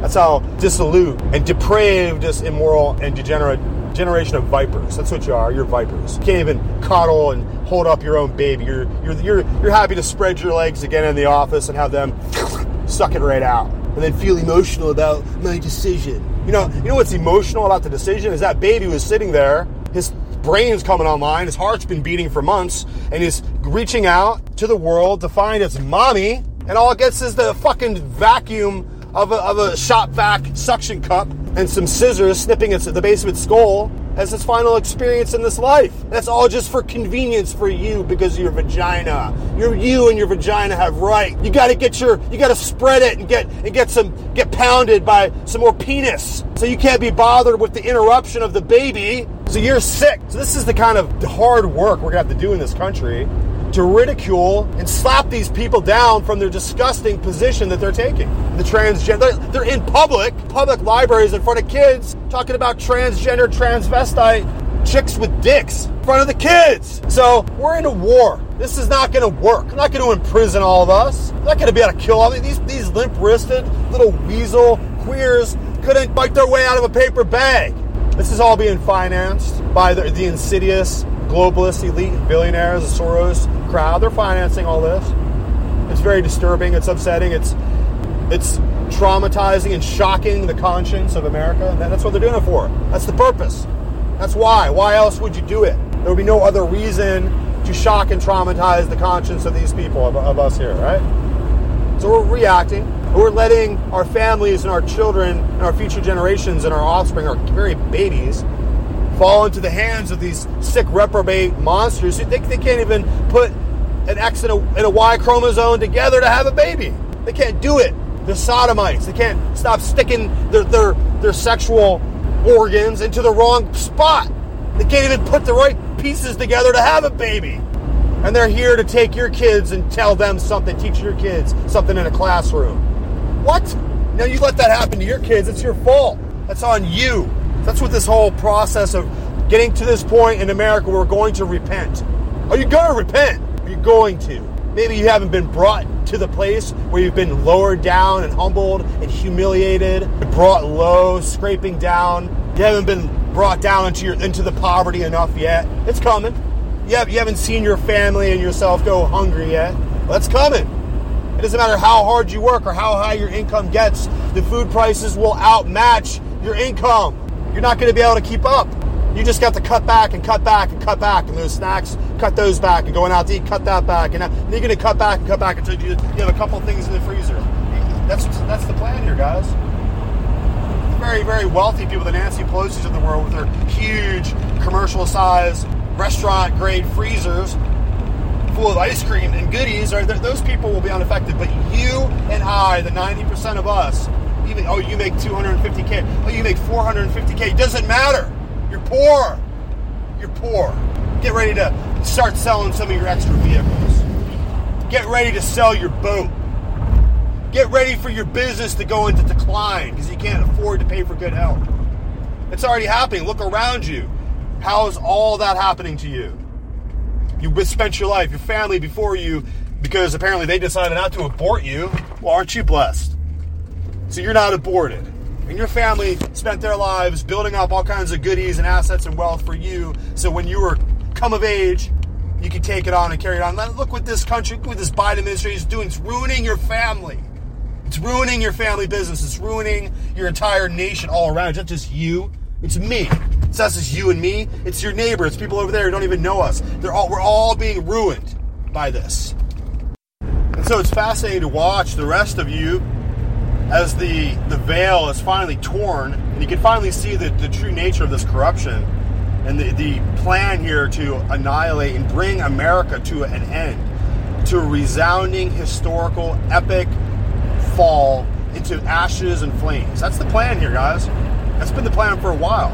It, it was a very serious, heavy duty undertaking because destroying a nation like this, as it was constituted originally, was almost an impossible task because of the great financial strength and economic power, because of the resilient, triangulated political separations of powers, so that the, the house of government was squarely and stood on the foundation and squarely built on the foundation of a, a moral and brave people who were fighting for their own relationship, for their God, and for their Bible, and for you know, so the entire establishment of the, American democracy, the American constitutional Republican democracy, was established so that Christians and, and Protestant free men could be free. And if that meant that other people had to be religiously free too, then they could be free too. You know, if you were a Mormon, you just want to make up some fake religion. Just make up, just write your own Book of Mormon and just make up something because you're Freemasons. Make up some false religion. There you go. Go ahead. It's free religion, guys. You want to be a Roman Catholic, even though they are, have been spent the last thousand years of history trying to destroy us all. Okay, fine. You don't want to repent and, and come to the, the true saving grace of Jesus Christ, but you want to go with that Roman ritualism. Hey, it's a free country. Same with Mormon. uh, Same with the Muslims. You want to go and continue to read that book, uh, and that's completely uh, bogus. And you uh, you want to freely practice your uh, blood religion of murder, murderous beheading. You want to, you know, you know what? It's America. You're free. You're free. You're free to have your own religions, and I'm free to have my religion. I'm free to study the Bible and have my relationship with Jesus Christ, and to refuse to do any kind of Muslim or Roman religion because I, I refuse. It's ungodly and it's blasphemous, and I'm not doing it. That's my religion, right? That's that's my freedom to do that. So now this whole apparatus, this whole system is going to be tested. It's going to be tested because now we can get to find out who is true. What God is the true God? What belief system actually has the kernels of truth in it and allow it to be an oracle and allow it to actually function in human society? Because if you go to Mohammedanism, you know, Sufism or any of that, bizarro mysticism that they got there, it doesn't functionally work in society. It doesn't lead to the people becoming a well educated, free people who are independently wealthy and psychologically sound. Because when I look at these other people in these Muslim nations, they look like they've been raised up under a system of trauma, trauma based terror, and they don't look like they can read or write, and they don't look like they're psychologically sound. They don't look like they're fit to, to be able to carry on logic and the tactics that, and the strategy that it takes to run a nation for free people to make the right decisions and choose the right leaders, they have to be educated. They have to be psychologically fit. They have to be well informed about what's going on in the world. They have to have real clear news reports, not fake lies and deceptions and distorted accounts. They need real information so they can make real decisions. They need to be really educated so they can do math and they can read and they can do calculations and they can figure out what is the best course for their family. All these other religio cultic systems of mysticism and just false religion who are who these people are are, are savages and they're psychopaths. They really believe full heart, fully in their religion, and some of these individuals will kill you over it, right? But that, that doesn't surprise us in history because look, look at Catholicism with Rome, the Roman variety of Catholicism. The Roman variety would put people to death by the hundreds of thousands for centuries. There's no difference. You want to religiously obey our cult? We kill you. Okay, that's what they do. But that's not what the religious freedom of America was established. It was it was established as a contradiction to that religious murder. It was established as a as diametrically opposed, so that no other religious institution could presume to be the absolute truth and kill everyone else who they declared to be heretics or infidels or whatever. So let's find out whose system of religious veneration and devotion is true. Because now look at the Pope. The Pope looks like some kind of like old man Marxist trying to bring down COVID lockdowns on the world and, and decrying anyone who would build a wall to keep out illegal immigrants. But now look at Italy. Italy is now being overrun with illegal immigrants from Africa running over the running roughshod over the entire place. They don't know how to act in, in civilization. They don't know how to participate in that society, a carefully balanced social structure that's archaic. It's centuries and centuries old, and you have these people that are now just going to come over on some rubber tube and they're just going to flop up on shore. These people are total barbarians, right? They have no idea how to speak the language, how to do any kind of schooling or math. These are the unwashed, the zombies, and their whole intention is to criminally invade your nation. Just like a robber comes at, in the night to jump over or climb over your fence and break into your property and steal into your home. That's what these people have done. They've just done it along geopolitical boundaries. And they're there to take whatever those people have. They're Africans from Africa there to take whatever Italians can give them because they have no generational blessings back in Africa. They have no generational intelligence. They have, they have no building social climate of development and innovation that's leading the people up, up, up, up, up to a better state of living. Right now, everything is going down, down, down. Everything is devolving. Everything is breaking down because there's no schools, there's no education, there's no industry, there's nothing for the people to do. They have all the minerals in the world right under their feet, right? China and the West, and everyone is fighting over the Congo and over the resources there in Africa. But the Africans that are there, as pitiful and pathetic as they are, they can't figure out how to get that stuff out of the ground. They they're just going to send their kids to go dig it up and sell it to the, the Chinese or whatever. If we get brought to this, if we get dumb, if our society gets dumbed down to the place where we can't even carry on proper facts or proper information or proper education to our kids, and that they their kids they can't even have kids anymore. The demographic war is over. You can go look at Islam and all of its history. Try to find one aspect, one divine spark, one single facet of it that could possibly be said to help humanity in any kind of way. It's not a complete fabricated deception a single philosophy in the Islamic text that could be said to be somehow edifying for humanity. What could it be? Murder the Christians and Jews? Is that is that their saving grace? Kill all the Christians and Jews. That's what the, the, the Quran. Have you, ever, have you read it? Have you ever read it?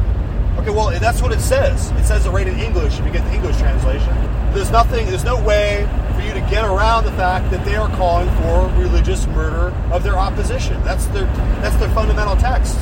When Barack Obama was in a, a madrasa in Indonesia or whatever, that's that's what he was learning when he was a 12 year old boy. Pathetic, reprobate, pervert, deviant animal that he is. And him and Michael, it's not even appropriate to say out loud in public what those people do in private. It's disgusting. Here we are. We hate the wickedness of the left I guess we can call it the left, of the depraved Marxist suicide party. The, the party for national suicide. We, we, hate all of their ideas, all their ideology, all their beliefs. They're like, you guys are haters. You guys are, are hate cr- criminals because you hate. Oh, yeah, we hate. And my, my hatred of your depravity is beyond criminal. It's militant. We hate everything you do. We hate the, the fact that you're trying to have our kids aborted or have our kids transgendered. We hate it. We hate you for doing it. It's disgusting. It sears the conscience what you people are doing. It's just like the, the, the, Pope over there in Rome is trying to change the entire religion. There's been 750 popes, 750 antichrists, and now this guy, this this new one, thinks he can just change the whole thing, right? Because he's the vicar of Christ on earth. He's the governor of the world, the king of Rome, right? Christ's viceroy on earth. Because whatever he looses in heaven really, really looses, right? That's what that's what these people believe. They, they try to appropriate all the, the Christian concepts and epistemology and all the eschatology and prophecy of biblical scriptures, and they just want to try to mix it in into that amalgamation of occult witchcraft and unclean pagan sorcery and that whole entire sickening Egyptian, Babylonian, Pythagorean priestcraft and Mithraic rituals that are, are representative there in the priestcraft and ultimately culminated in the Jesuit order, who, who, they say they're the Society of Jesus, but they're the Society of Isus or Jesus or the Son of Zeus. So Jesus is not the name of the Messiah. Yeshua is. They're not the Society of Yeshua. They're the society of Isus, the false Messiah, the, the son of Zeus, right? All the children of the gods. Remember, remember who else was a son of Zeus? Oh, Julius Caesar was, because he had the blood of Venus in his veins, right? He was he was one of he, all, all these different individuals like to say that their blood goes back to Hercules. And Hercules was born of Zeus, and they had the blood of the gods, right? So it goes back into the Nephilim stuff. And you guys out there who are educated know about it. You know about the Nephilim and how the these angels came down and mixed their genetics with the people. They had giants. It's all biblical. So, you know, we go into this historical reality and nobody knows about it. Nobody knows a thing about the historical reality. They want to go into the Pleistocene era. 52 billion years ago, the Pleistocene era was, was they try to act with that complete nonsensical, delusional fantasy. They present like they could do some kind of metric. Oh, we figure it was 150 million years ago. You, you don't know what happened 10,000 years ago. You don't know what happened 3,000 years ago. You don't know dick. You don't know dog shit. You don't know anything because you're just made up, complete delusional, fake pseudoscience, pseudo knowledge, pseudo history, false. That's what you guys got. And hey, I'm, I'm with it. I'm with geology. I'm with looking at the fossil record. I'm with like, oh, look at the Cambrian explosion. Look here in the fossil record all around the world. You go down here eight feet down. You go back a long, long, long time ago, a billion years or whatever. There was a Cambrian explosion of life forms. All kind of weird, bizarre, bacteria-looking crabs and all kinds of weird life forms everywhere. Out of nothing. I, I believe that. I love geology. I love science. Real science. I love it. It shows that God made this place. It shows this place was created out of nothing. And all these life forms were nothing. It was nothing, and then there was an ocean, and then suddenly, just like that, all of a sudden the, the seas are teeming with life. They call it the Cambrian explosion. Yeah, I believe in science. I just don't believe in your false pseudo treatment of revisionist science, the quackery that you guys use to keep yourself on your godless path. Stay on it. By all means, don't hear the truth and be saved turn and turn away from your destruction. Don't do that. Don't turn yourself from your destruction where you're aborting babies and having kids surgically neutered to cut off their testicles to try to be a little girl. Don't change your ways, right? Just stay on with this this disgusting reprobate deformity of truth that you you so you say that you have. And we're against you. We're against you all the way. And you can try to take your disgusting reprobate sexual agenda. I, I don't want to hear how people have sex. I don't want to know if they if they're having sex as same sex partners or I, I don't want to know about it. It's, not, it's nobody's business who's having sex. We don't want to see your sex flag. We don't want to see your reprobate pervert sex culture. We don't want to hear about LGBTQI FBG. We don't want to hear about it. Me and my wife, we can have our relationship. Nobody wants to hear about it. Nobody wants to hear about your disgusting, butt loving sodomite relationships that you do, which are unnatural and unhealthy. Nobody wants to hear about it. Nobody wants to hear about you overcompensate for your lack of security in your indefined quasi relationship that you got. Okay, I'm sorry that you're struggling with that and, and, you don't feel like a real person,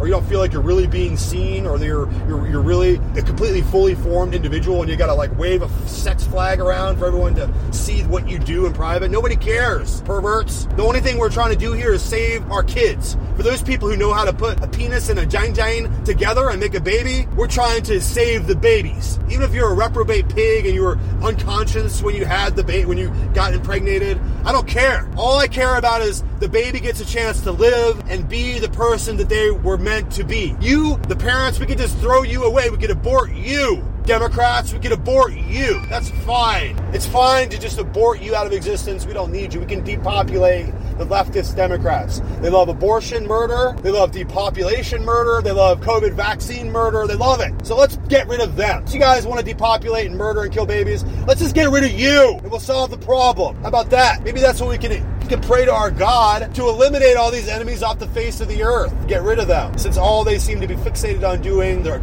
godless, unrighteous wickedness is they seem to be fixated on getting rid of us because we're normal sex people who love our kids and have babies in a little bassinet. And we have normal things like a baby reveal. Is it going to be a boy or girl, blue or pink? Uh, like we're just normal people, and that they want to populate us off the face of the earth and replace us with transgendered cyborgs with brain implants. That's that's what these morons are going to try to do. That's their genius idea. That's all they could come up with. So we're going to fight it to the very end, and we're going to ridicule and decry it for what it is a sickening and depraved joke. And that's what these people are. And you got to stop letting your kids be around these individuals. You can't trust your children around adults. Stranger danger. That's how we're going to save our future generations, is because you're not an ignorant fool and you won't just put your precious baby and plop him down in front of just any old person that you see who's wearing a, a, a teacher sticker in some supposed school. No, these are propaganda re-education facilities and the propaganda camps and they're there to ruin your kid's mind and ruin their sexuality and ruin their fucking sense of who they are and their own self-esteem forever. So get your kids away from them. Our guest today is the former NSA senior intelligence analyst and whistleblower Russ Tice, a great American. Russ, thank you for being with us again. Let's start with the intelligence community right now is a mystery. It's always a mystery to me. Why is it the intelligence community of this country seems to be failing on so many fronts, but succeeding wildly in surveilling their own citizens, focusing it, it seems to me, honestly, on domestic politics and not geopolitics and international threats to this country? Well, the answer is control. Um, NSA, if if they have, if they can gather um, unseemly information on people of power, they can ultimately use that information to uh, blackmail them to make sure that the coffers and that the uh, the uh, inlays in for uh, the intelligence community will keep on coming. I think I mentioned before, uh, NSA has been swimming in money for the last twenty years, and and no one has ever questioned their budget. But I thought, as you said, they were swimming in money. Uh, what is going on? This seems to be a huge propaganda push to build a, a an even huge uh, budget, uh, even greater. Well, back in the days of the Cold War, when we had the big missile gap, which ultimately was used to spend, you know, hundreds of billions of dollars in the, the defense industry, uh, I think you're right. This is another push uh, for for. I mean, does anyone really know that the what artificial intelligence is? and, and, and how it works and how this is, you know, this, to me, this is a bunch of, uh, you know, if then lines on a computer program. Um, you know, it, the knowledge might be latent as far as, you know, what's, what's going on with this, but, uh, to me, it's a, it's a Gordian knot that, uh, someone needs to put a, uh, a katana to a real sharp one and, uh, and cut through this thing. But uh, yeah, it's, it's an easy way to uh, to frighten people and uh, make sure that that uh, that the budget even increases, you know, substantially from here. Well, I, I, artificial intelligence is, uh, to me, frankly, I, I, it's incomprehensible to me. Uh, what artificial intelligence is, I, have enough trouble with intelligence itself, uh, and the fact that our intelligence agencies seem to have a quite checkered record when it comes to uh, making uh, other nation states' uh, actions and policies and intentions understandable and their actions uh, predictable. Uh, it, it's just uh, to me, uh, it's a strange world that I'm not sure there's a lot of success really uh, when we when we examine the record carefully. For example, why does the intel community not know everything about what Hunter Biden was doing in all of those foreign countries? Uh, it should have been right out in front of them uh, you know, spooling up on every recording device they had, uh, or did they know? And uh, is there some reason then to suspect that they were just blackmailing uh, the Biden family uh, in some way? Well, I think that's the answer. Um, you know, basically, you have a bunch of nihilists at NSA that, that yes, they do. The answer is yes, they do have that information because they're collecting everything and storing it. So if if they want to, they can at any time, you know, pull someone aside and even the president say, you know, this is what we have, and oh, by the way, we also have all these uh, these bank records that uh, where, where we we have the money coming directly to you, which is which is the smoking gun. Um, you know, actually, that's the bullet firing out of the gun. So, um, NSA is, in in my opinion, they're using this information for blackmail, and and it's, it's the president, it's Congress, it's senators. You know, I mean, it's uh, judges, it's uh, military officials, it's everybody that they, they collect everything on. So think about it. If you have that kind of power on, on and know everything about everyone's communications, how you could use that. I wonder how it's being used in the Obama administration in particular, because as uh, is becoming quite popular to say, all roads lead back to. I wonder how it's being used in the Obama administration in particular, because as uh, is becoming quite popular to say, all roads lead back to Obama now, uh, because it was in the last two years of his administration that Biden uh, seemed to reach uh, the apex of his uh, of his corruption uh, and the bribery with uh, nation states that are straight out enemies of the United States. Uh, it was also in the first part of his administration that Hillary Clinton came to to power as Secretary of State and what followed was the Clinton Foundation, and what was a, a, a an admixture of foreign states, both uh, friendly and hostile, but all supportive of that foundation and putting a great deal of money in the pockets of the Clintons. Again, the NSA and the CIA had to know or be a party to uh, all that the Clinton Foundation was doing, right? That's correct. You know, this is duplicity, um, and ultimately, you know, I mean, the most favored nation uh, status for trade for China uh, back in the Clinton administration. This is the, the you know the Aphrodite rolling golden apples in front of them, and then as they're picking up, they they just you know you know they have areas they shoot a love arrow into them, and they get whatever they want. So um, that's that's what's happening here. We're being subverted. We're being subverted, and in all in all quarters. And right now, the federal government, and I've said this repeatedly uh, uh on this show, our federal government is not ours. Uh, the consent of the governed is no longer required but our uh, you know our obeisance, uh, our absolute uh, uh insistence on uh, maintaining uh, absolute order and conformity and uniformity in all we say or think, or otherwise we become an enemy of the state. this is a very real moment in history.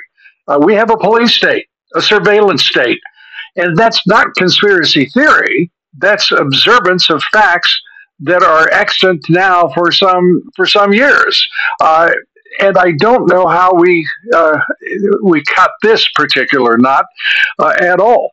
Uh, because right now the intelligence agencies have the superior knowledge. Uh, we do not have access to that knowledge. These are black boxes. Every one of these alphabet agencies is a black box unto itself. And I don't for a moment believe that the Director of National Intelligence even has a handle on what is going on in each of those agencies. And I know for a fact that the Senate uh, and House oversight committees and intelligence committees sure don't have uh, any kind of real influence over those agencies. Your thoughts? Well, once again, um, I don't know whether they know that some of these folks that are in Congress, they have some um, checkered past. So all that information is now within the, reach of the intelligence community to be used against them. Yes, I, we've we have we've been sort of a, a covert uh, police state for quite some time. I said that almost 20 years ago. Uh, of course, people said I was crazy uh, when I suggested NSA was was spying on everyone. That's um, you know I, I'm I was not that crazy at the time, supposedly. Well, that's all that's all come you know to fruition that we all know this now. Um, and the American people need to wake up because we're we're reaching we're reaching this um, this event horizon and and quickly and at some point we're either going to have to have an inflection point where we fight against this and and, and do do away with it, or let we're me, doomed.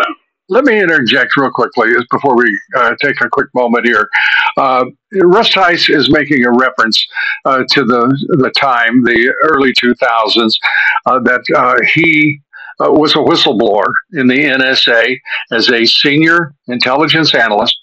Uh, and we're going to talk about what flows from that, what he had discovered in that time that uh, prompted him uh, to go uh, to be a whistleblower uh, on the NSA and its activities. We're coming right back with Russ and we're going to explore further. What is the intelligence community doing? They know everything. Why don't they say something?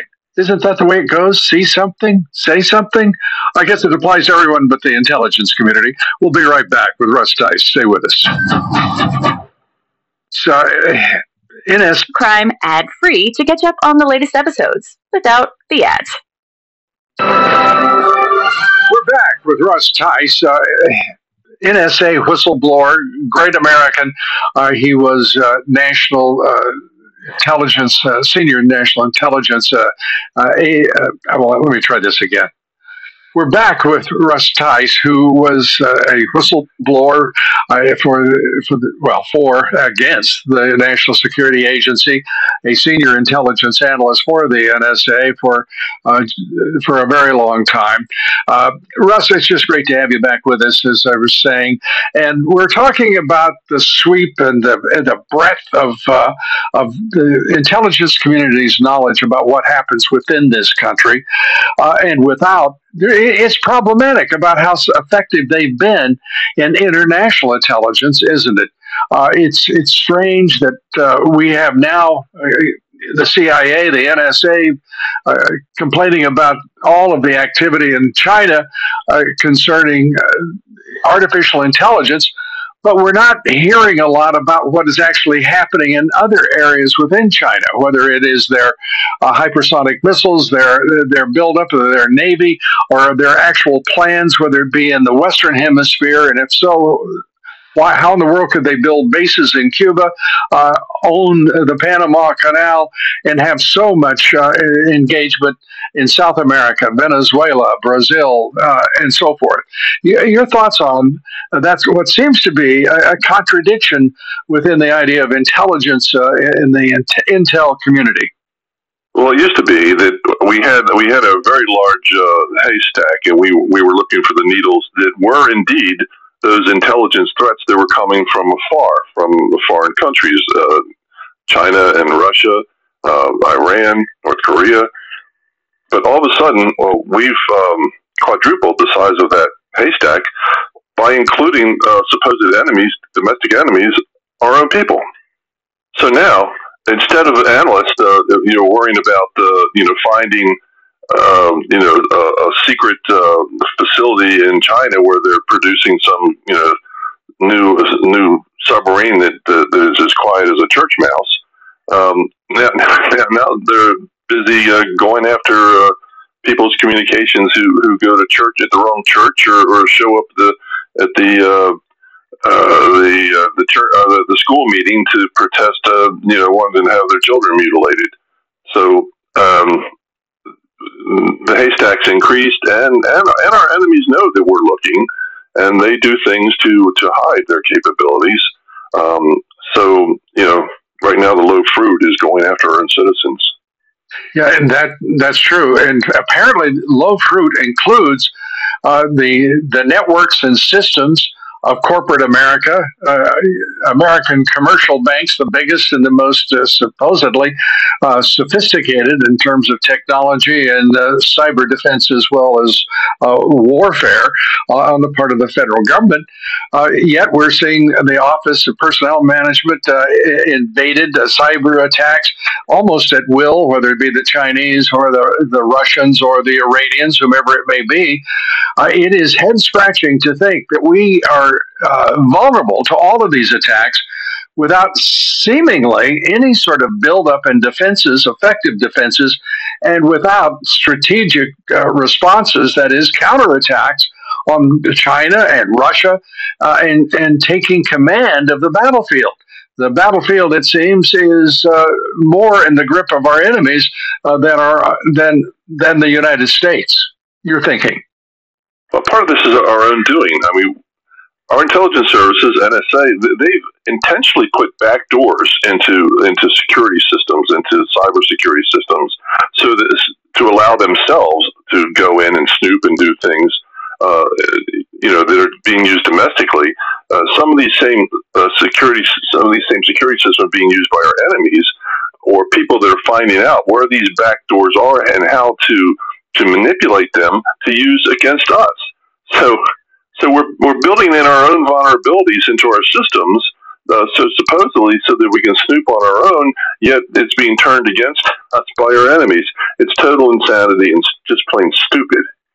Well, speaking of stupid, let's talk about Congress. And by Congress, I mean the House of Representatives and the Senate. Uh, why is it we know that the Chinese, and let's talk about just the Chinese here for a minute, we know they're stealing at least $600 billion because that's what everyone is acknowledging. $600 billion in military, sophisticated, secret military technology and intellectual property, uh, whether it be uh, applicable to either the business uh, business uh, interest or whether it be uh, for the military. 600 billion a year. We know that there are all of these front companies thousands of them from the Chinese in this country right now. We know that in our universities and our colleges that there are all sorts of Chinese influences, whether it be Confucius Institutes or whether it simply be uh, agents of the CCP operating uh, in these uh, universities. Why is it they are able, it seems at least uh, to me, able to operate so freely without response and without a single takedown that I'm aware of uh, in terms of the numbers, the dollars that are stolen from us, and the level of technology uh, and intellectual property uh, that is that goes straight to Beijing? I think the answer is complicity and bribery. Um, some of these places are just complicit. Uh, they don't want to care. They don't. There's just uh, uh, indolence is involved. You know, they, or there, there, you know, there's there's money to be had in selling uh, technology uh, when when the buyer is uh, is paying big time profits, or they're pumping the right amount of money into someone's uh, you know reelection campaign. No, um, no, I understand the human nature aspect of the perpetrators and and those who American citizens who would be turned uh, for profit or whether it be ideological reasons, whatever it may be.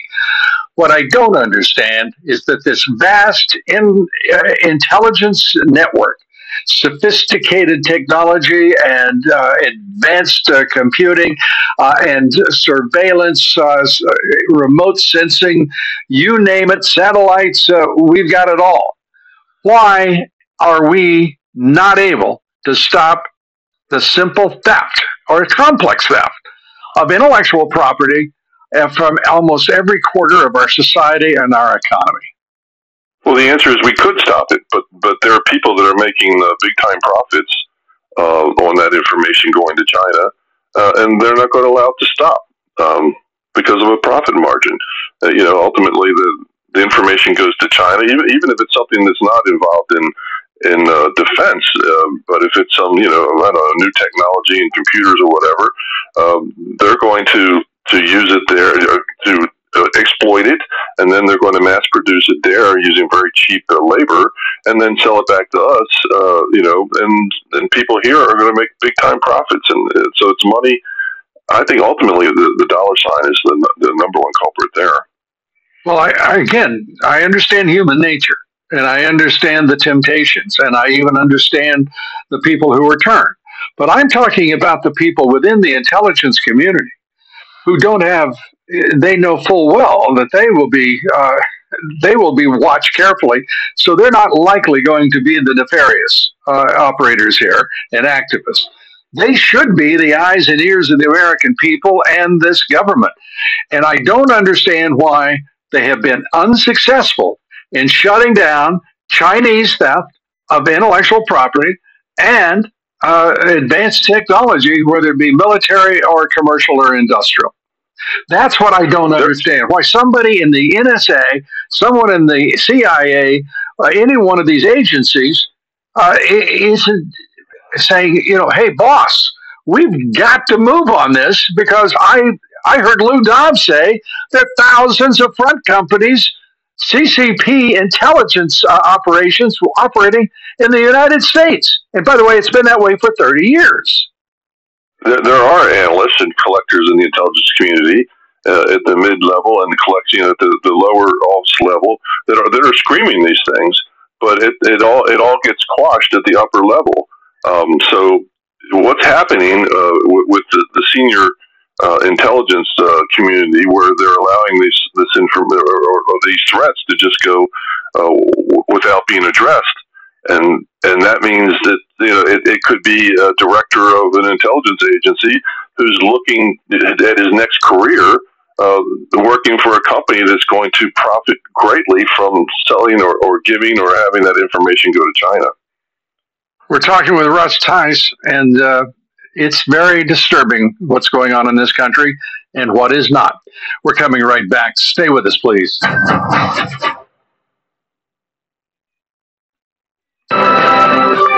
We're back now with Russ. And Russ, we're talking about a number of things, but one of the issues here is, uh, as you pointed out, the senior the senior leadership of our intel agencies and the intel community. Who watches the watchers? Who's watching them in the intelligence community so we know they're on the up and up and not uh, in any way selling out their country uh, from the very top positions uh, in these agencies? And the answer is no one.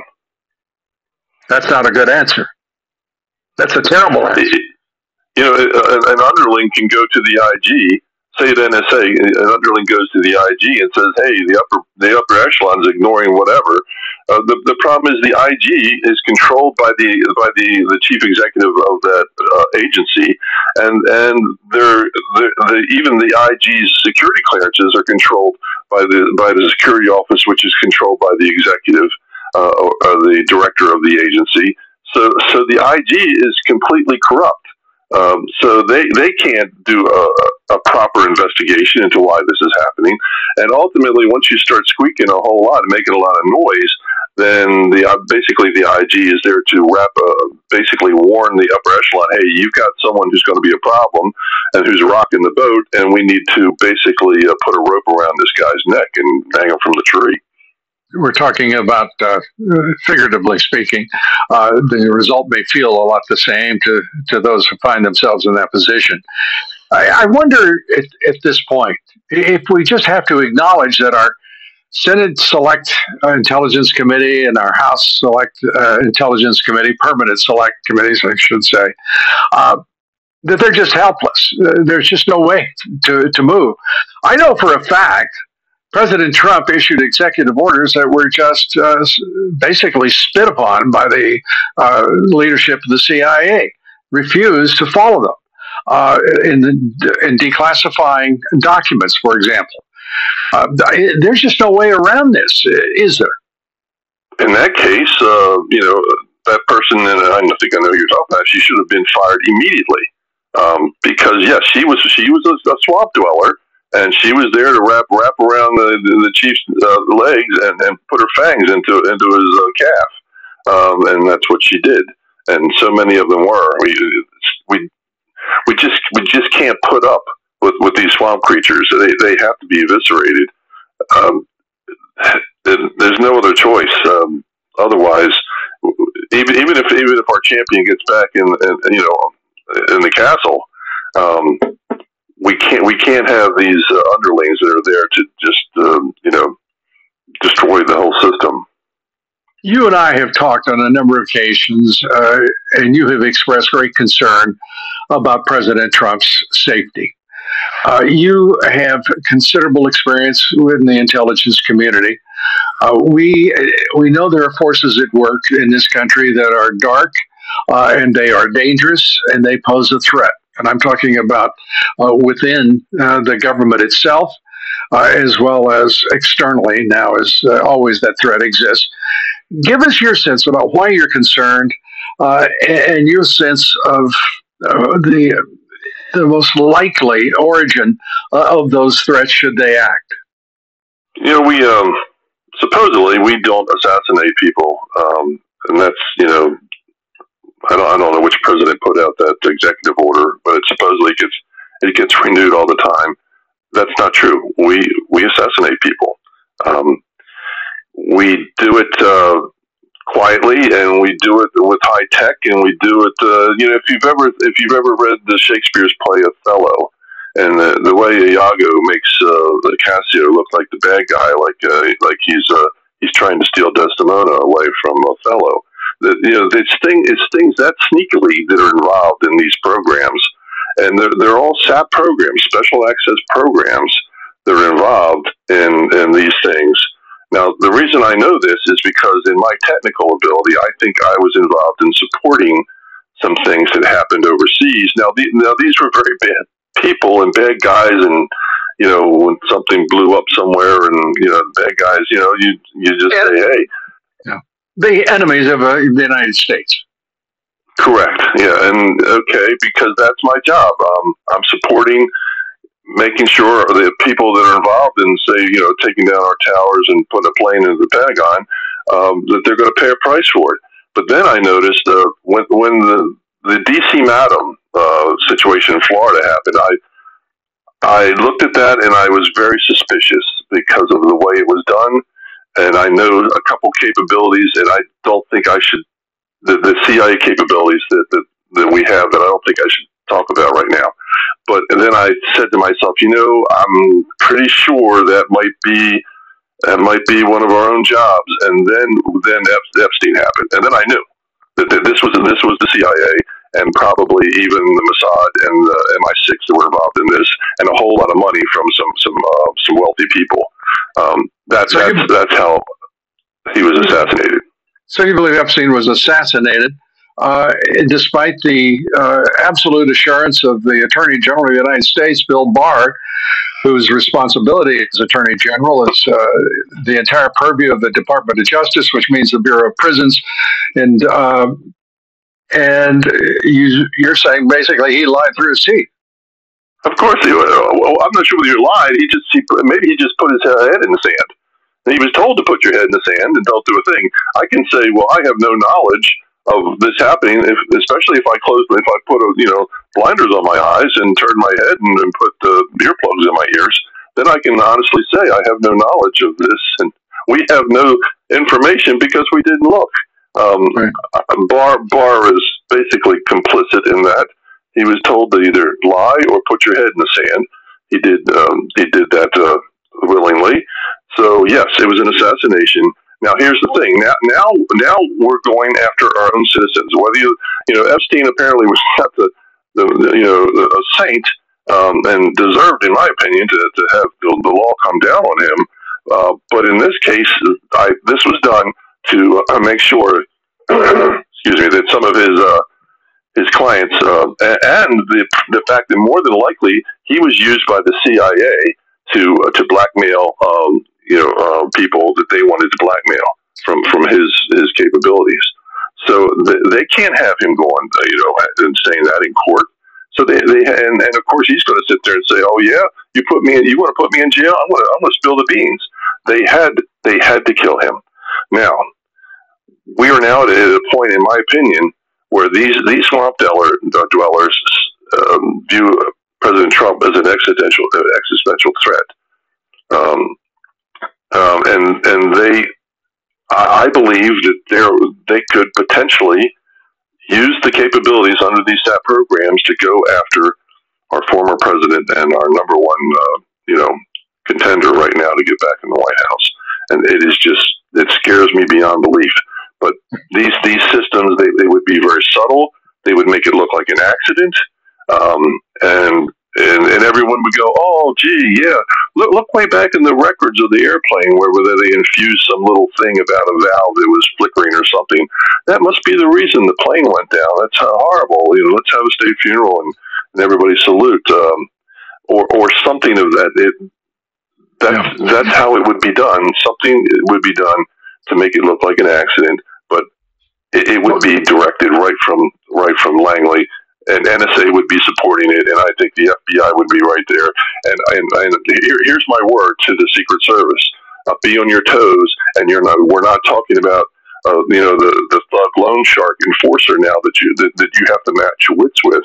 We're talking about some very sophisticated people. And we're talking with Russ Tice. Russ, it's uh, been, as always, a, a, an engaging, uh, interesting conversation with you. Uh, we're delighted to have you back with us, and I look forward to our next conversation, which will be soon. Russ Tice, thanks for being with us, and God bless you, Russ. My pleasure. Thank you, everybody, for being.